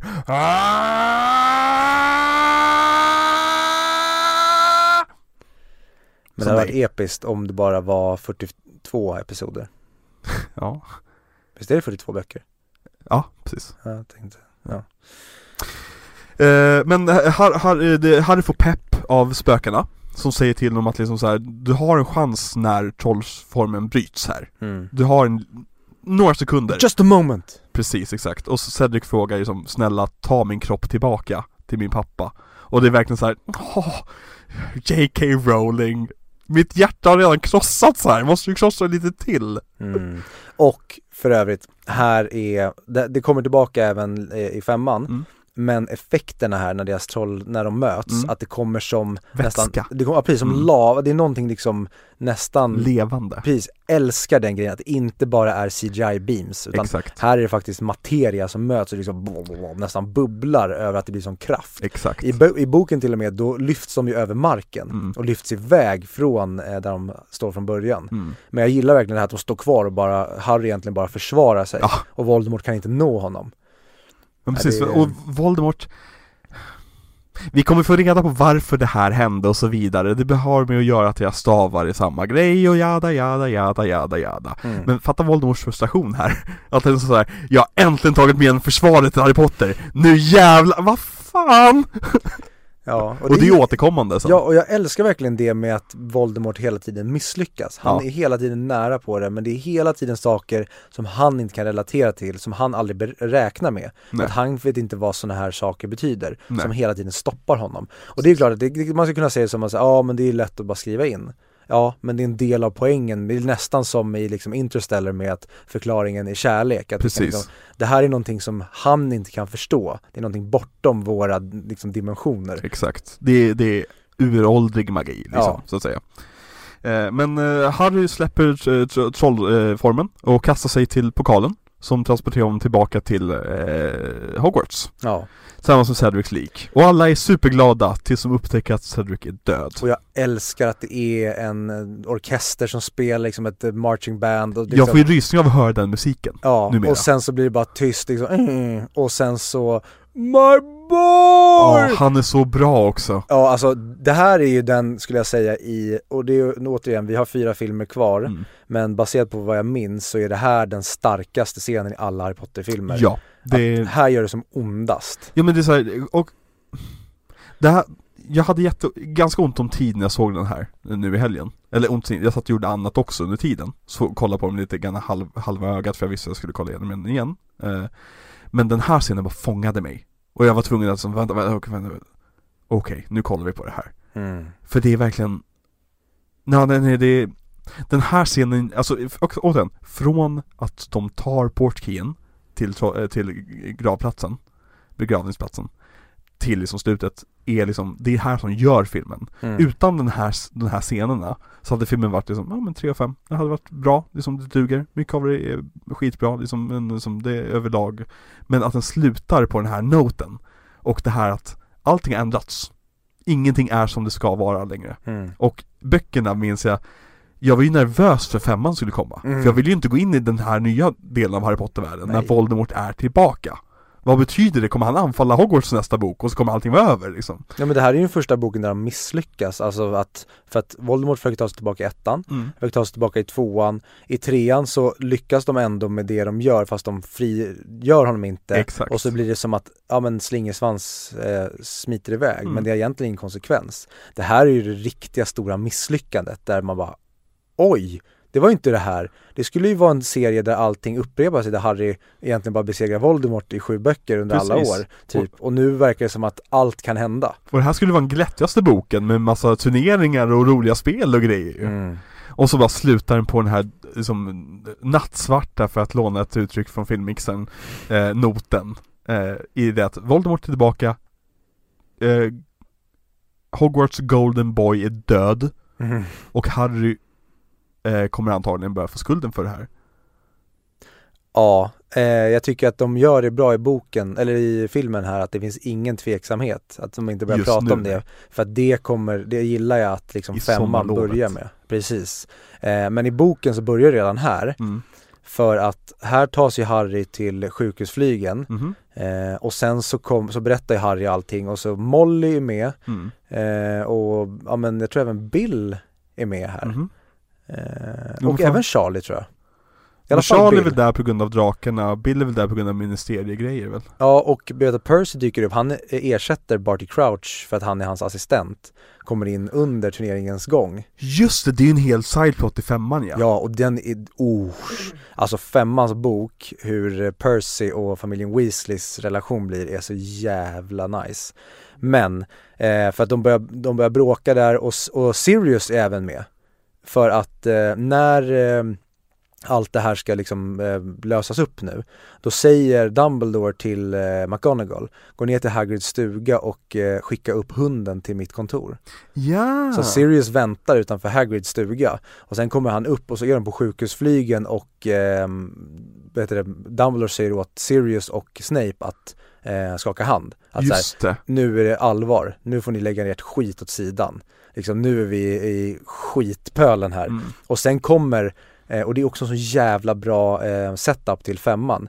Fudge kommer upp och har med sig dementorerna som beskydd. Så att när de har fått ur informationen av Barty Crouch Jr, Mm. då åker dementorerna fram till Barty Crouch Jr och ger honom dementorkyssen. Så att han kan inte funka som vittne. Nej, just det. Så att det, han, och då säger de till honom, jävla idiot, vad fan har du gjort? Mm. Och då, och direkt där börjar Dumbledore och Fudge bråka för att Fudge tror inte på det här. Nej, just. Eller Han- vill inte tro snarare. Ja men precis, han börjar liksom anklaga Dumbledore direkt och Harry för att vara lögnare. Ja. Och där börjar femmans beef redan i slutet på Mm. fyran och det är så jäkla bra. Men det har de klippt bort den här filmen. För att det, det behövs inte rent för filmens Verkligen inte. Nej.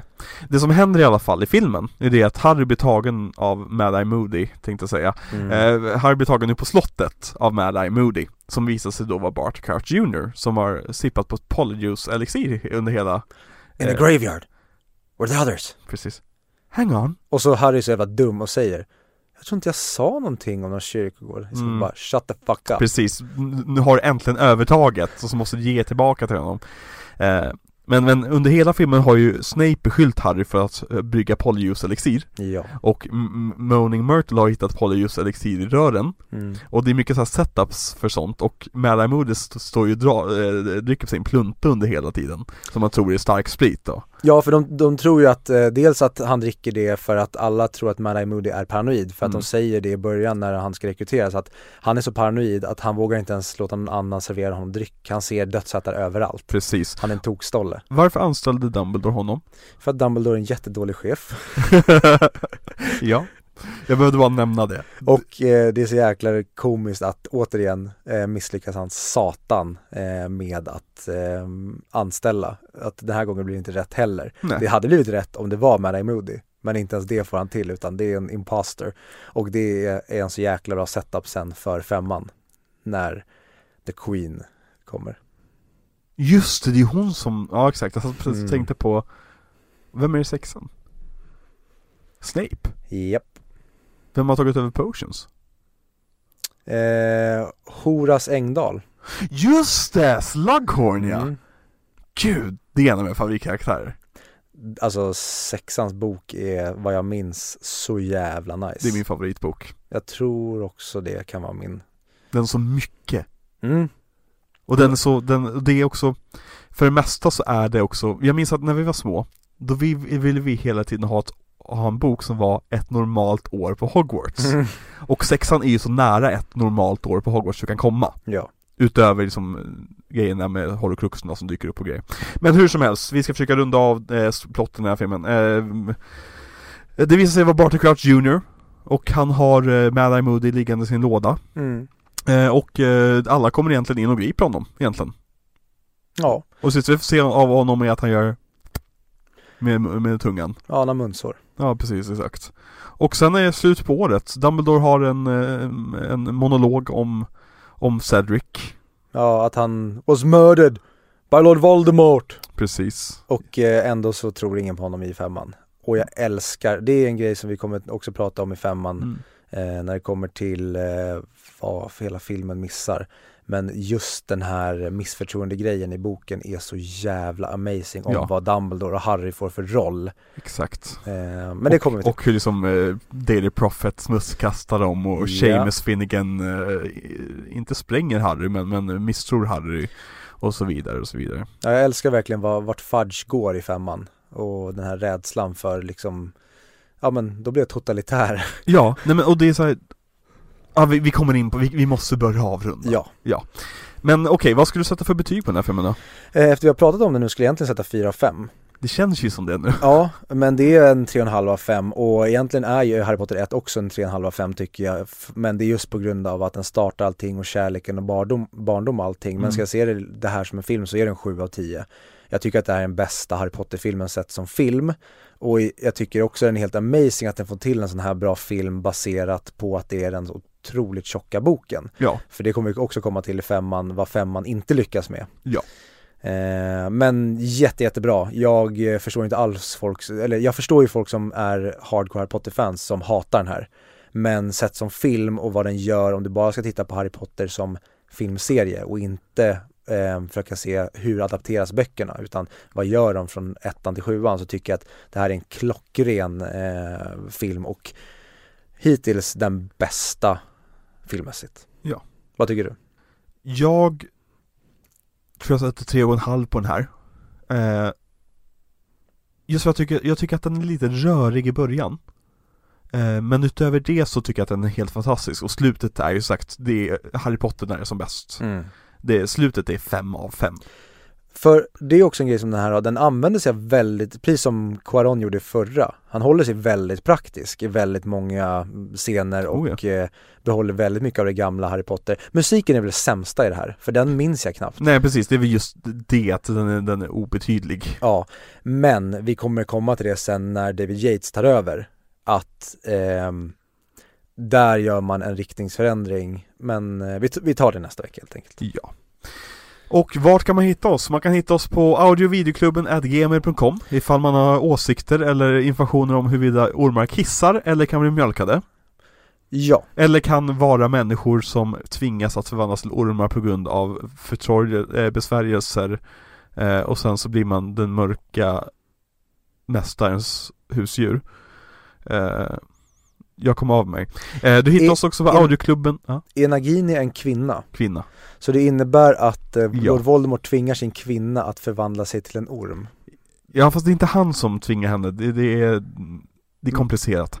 Eh, Även när hon är hos honom i de här filmerna. Då är hon en permanent orm. Ja, okej. Det är alltså en process kan man säga som är så Man kan säga att hon har blivit fastkedjad vid spisen. Om du vill dra den liknelsen så får du dra den liknelsen. Jag tänkte säga att det är ungefär som att Sirius, att han typ när han är 60, inte längre inte kan vara hund. Ja, okej. Du ser det på det sättet liksom. Det är som att, som att som, som, när ens föräldrar sa när jag var liten så här, gör inte det där ansiktet, du kommer fastna sådär. Det var det som hände henne. Ja, och det är därför jag är vindögd då. Exakt. Du, ni som inte vet det, Viktor är otroligt vindögd. Eller som jag sa när jag började ragga på min eh, flickvän. Becka, som skulle egentligen varit med idag, men hon kunde tyvärr inte vara med. Nej precis, hon kunde inte vara med idag heller. Eh, jag hade solglasögon på alla mina bilder. Och då sa hon varför det? Då sa jag det är för att jag är pittögd. Och då frågade hon vad är det? Då sa jag nej det är att mitt öga bara pekar i konstiga riktningar hela tiden. Så att jag var mad eye moody. Så att hon var, hon, hon gillade ehm, Ja, blonda gamla gubbar med konstiga ögon. Precis, exakt. Eh, du kan också hitta oss på alla sociala medier under audio videoklubben. Kan man säga alla sociala medier? För jag vet att kidsen idag har TikTok och sådana här andra Ja grejer. just det. Vi har ju de traditionella, vi har ju Vi, vi har ju boomer-medierna. Ja precis, vi har Facebook, Twitter och Instagram. Ja exakt. Mm. Eh, och vi kommer väl antagligen, jag, jag har ju lite planer på eventuellt att dra upp nå Twitch kanske. Eh, men vi, vi kommer göra väldigt mycket roligt på den här kanalen framöver. Eh, vi har väldigt mycket roliga planer. Mm. Och eh, man kan alltid stödja oss på Patreon som sagt. Jag tror att det här är tredje gången i avsnittet jag nämner det. Men eh, what the hell. Om du vill slänga iväg en, eh, en påse bilar till oss en gång i månaden så får du jättegärna göra det. Jag säger som Tommy Kryssning show, show me the money Visa mig slantarna Jaha, Tom Cruise. Jag var tvungen att tänka så här, okej men vad är det för ett fotbollsreferens du drar nu då? För, för Tommy Kryssning låter ju som så här Nacka Skoglund. Ja det låter som Johnny Bråttom Ja men precis, exakt. precis, exakt. Ja. Men tack så mycket för att ni lyssnat denna vecka. Nästa vecka, vad ska vi prata om för film då? eh, Då ska vi prata om Harry Potter och penispumpen Nej. Nej just det, det var min eh, uppföljare jag höll på att skriva på Tillsammans med J.K. Rowling Nej, vi ska prata om Harry Potter and the Order of the Phoenix Minns du att när, när den här boktiteln släpptes, då var vi väldigt, väldigt spända på vad, vad kommer den heta. Eh, och då minns jag att det här skulle heta Order of the Phoenix. Och, och det vi trodde att titeln betydde var ju då att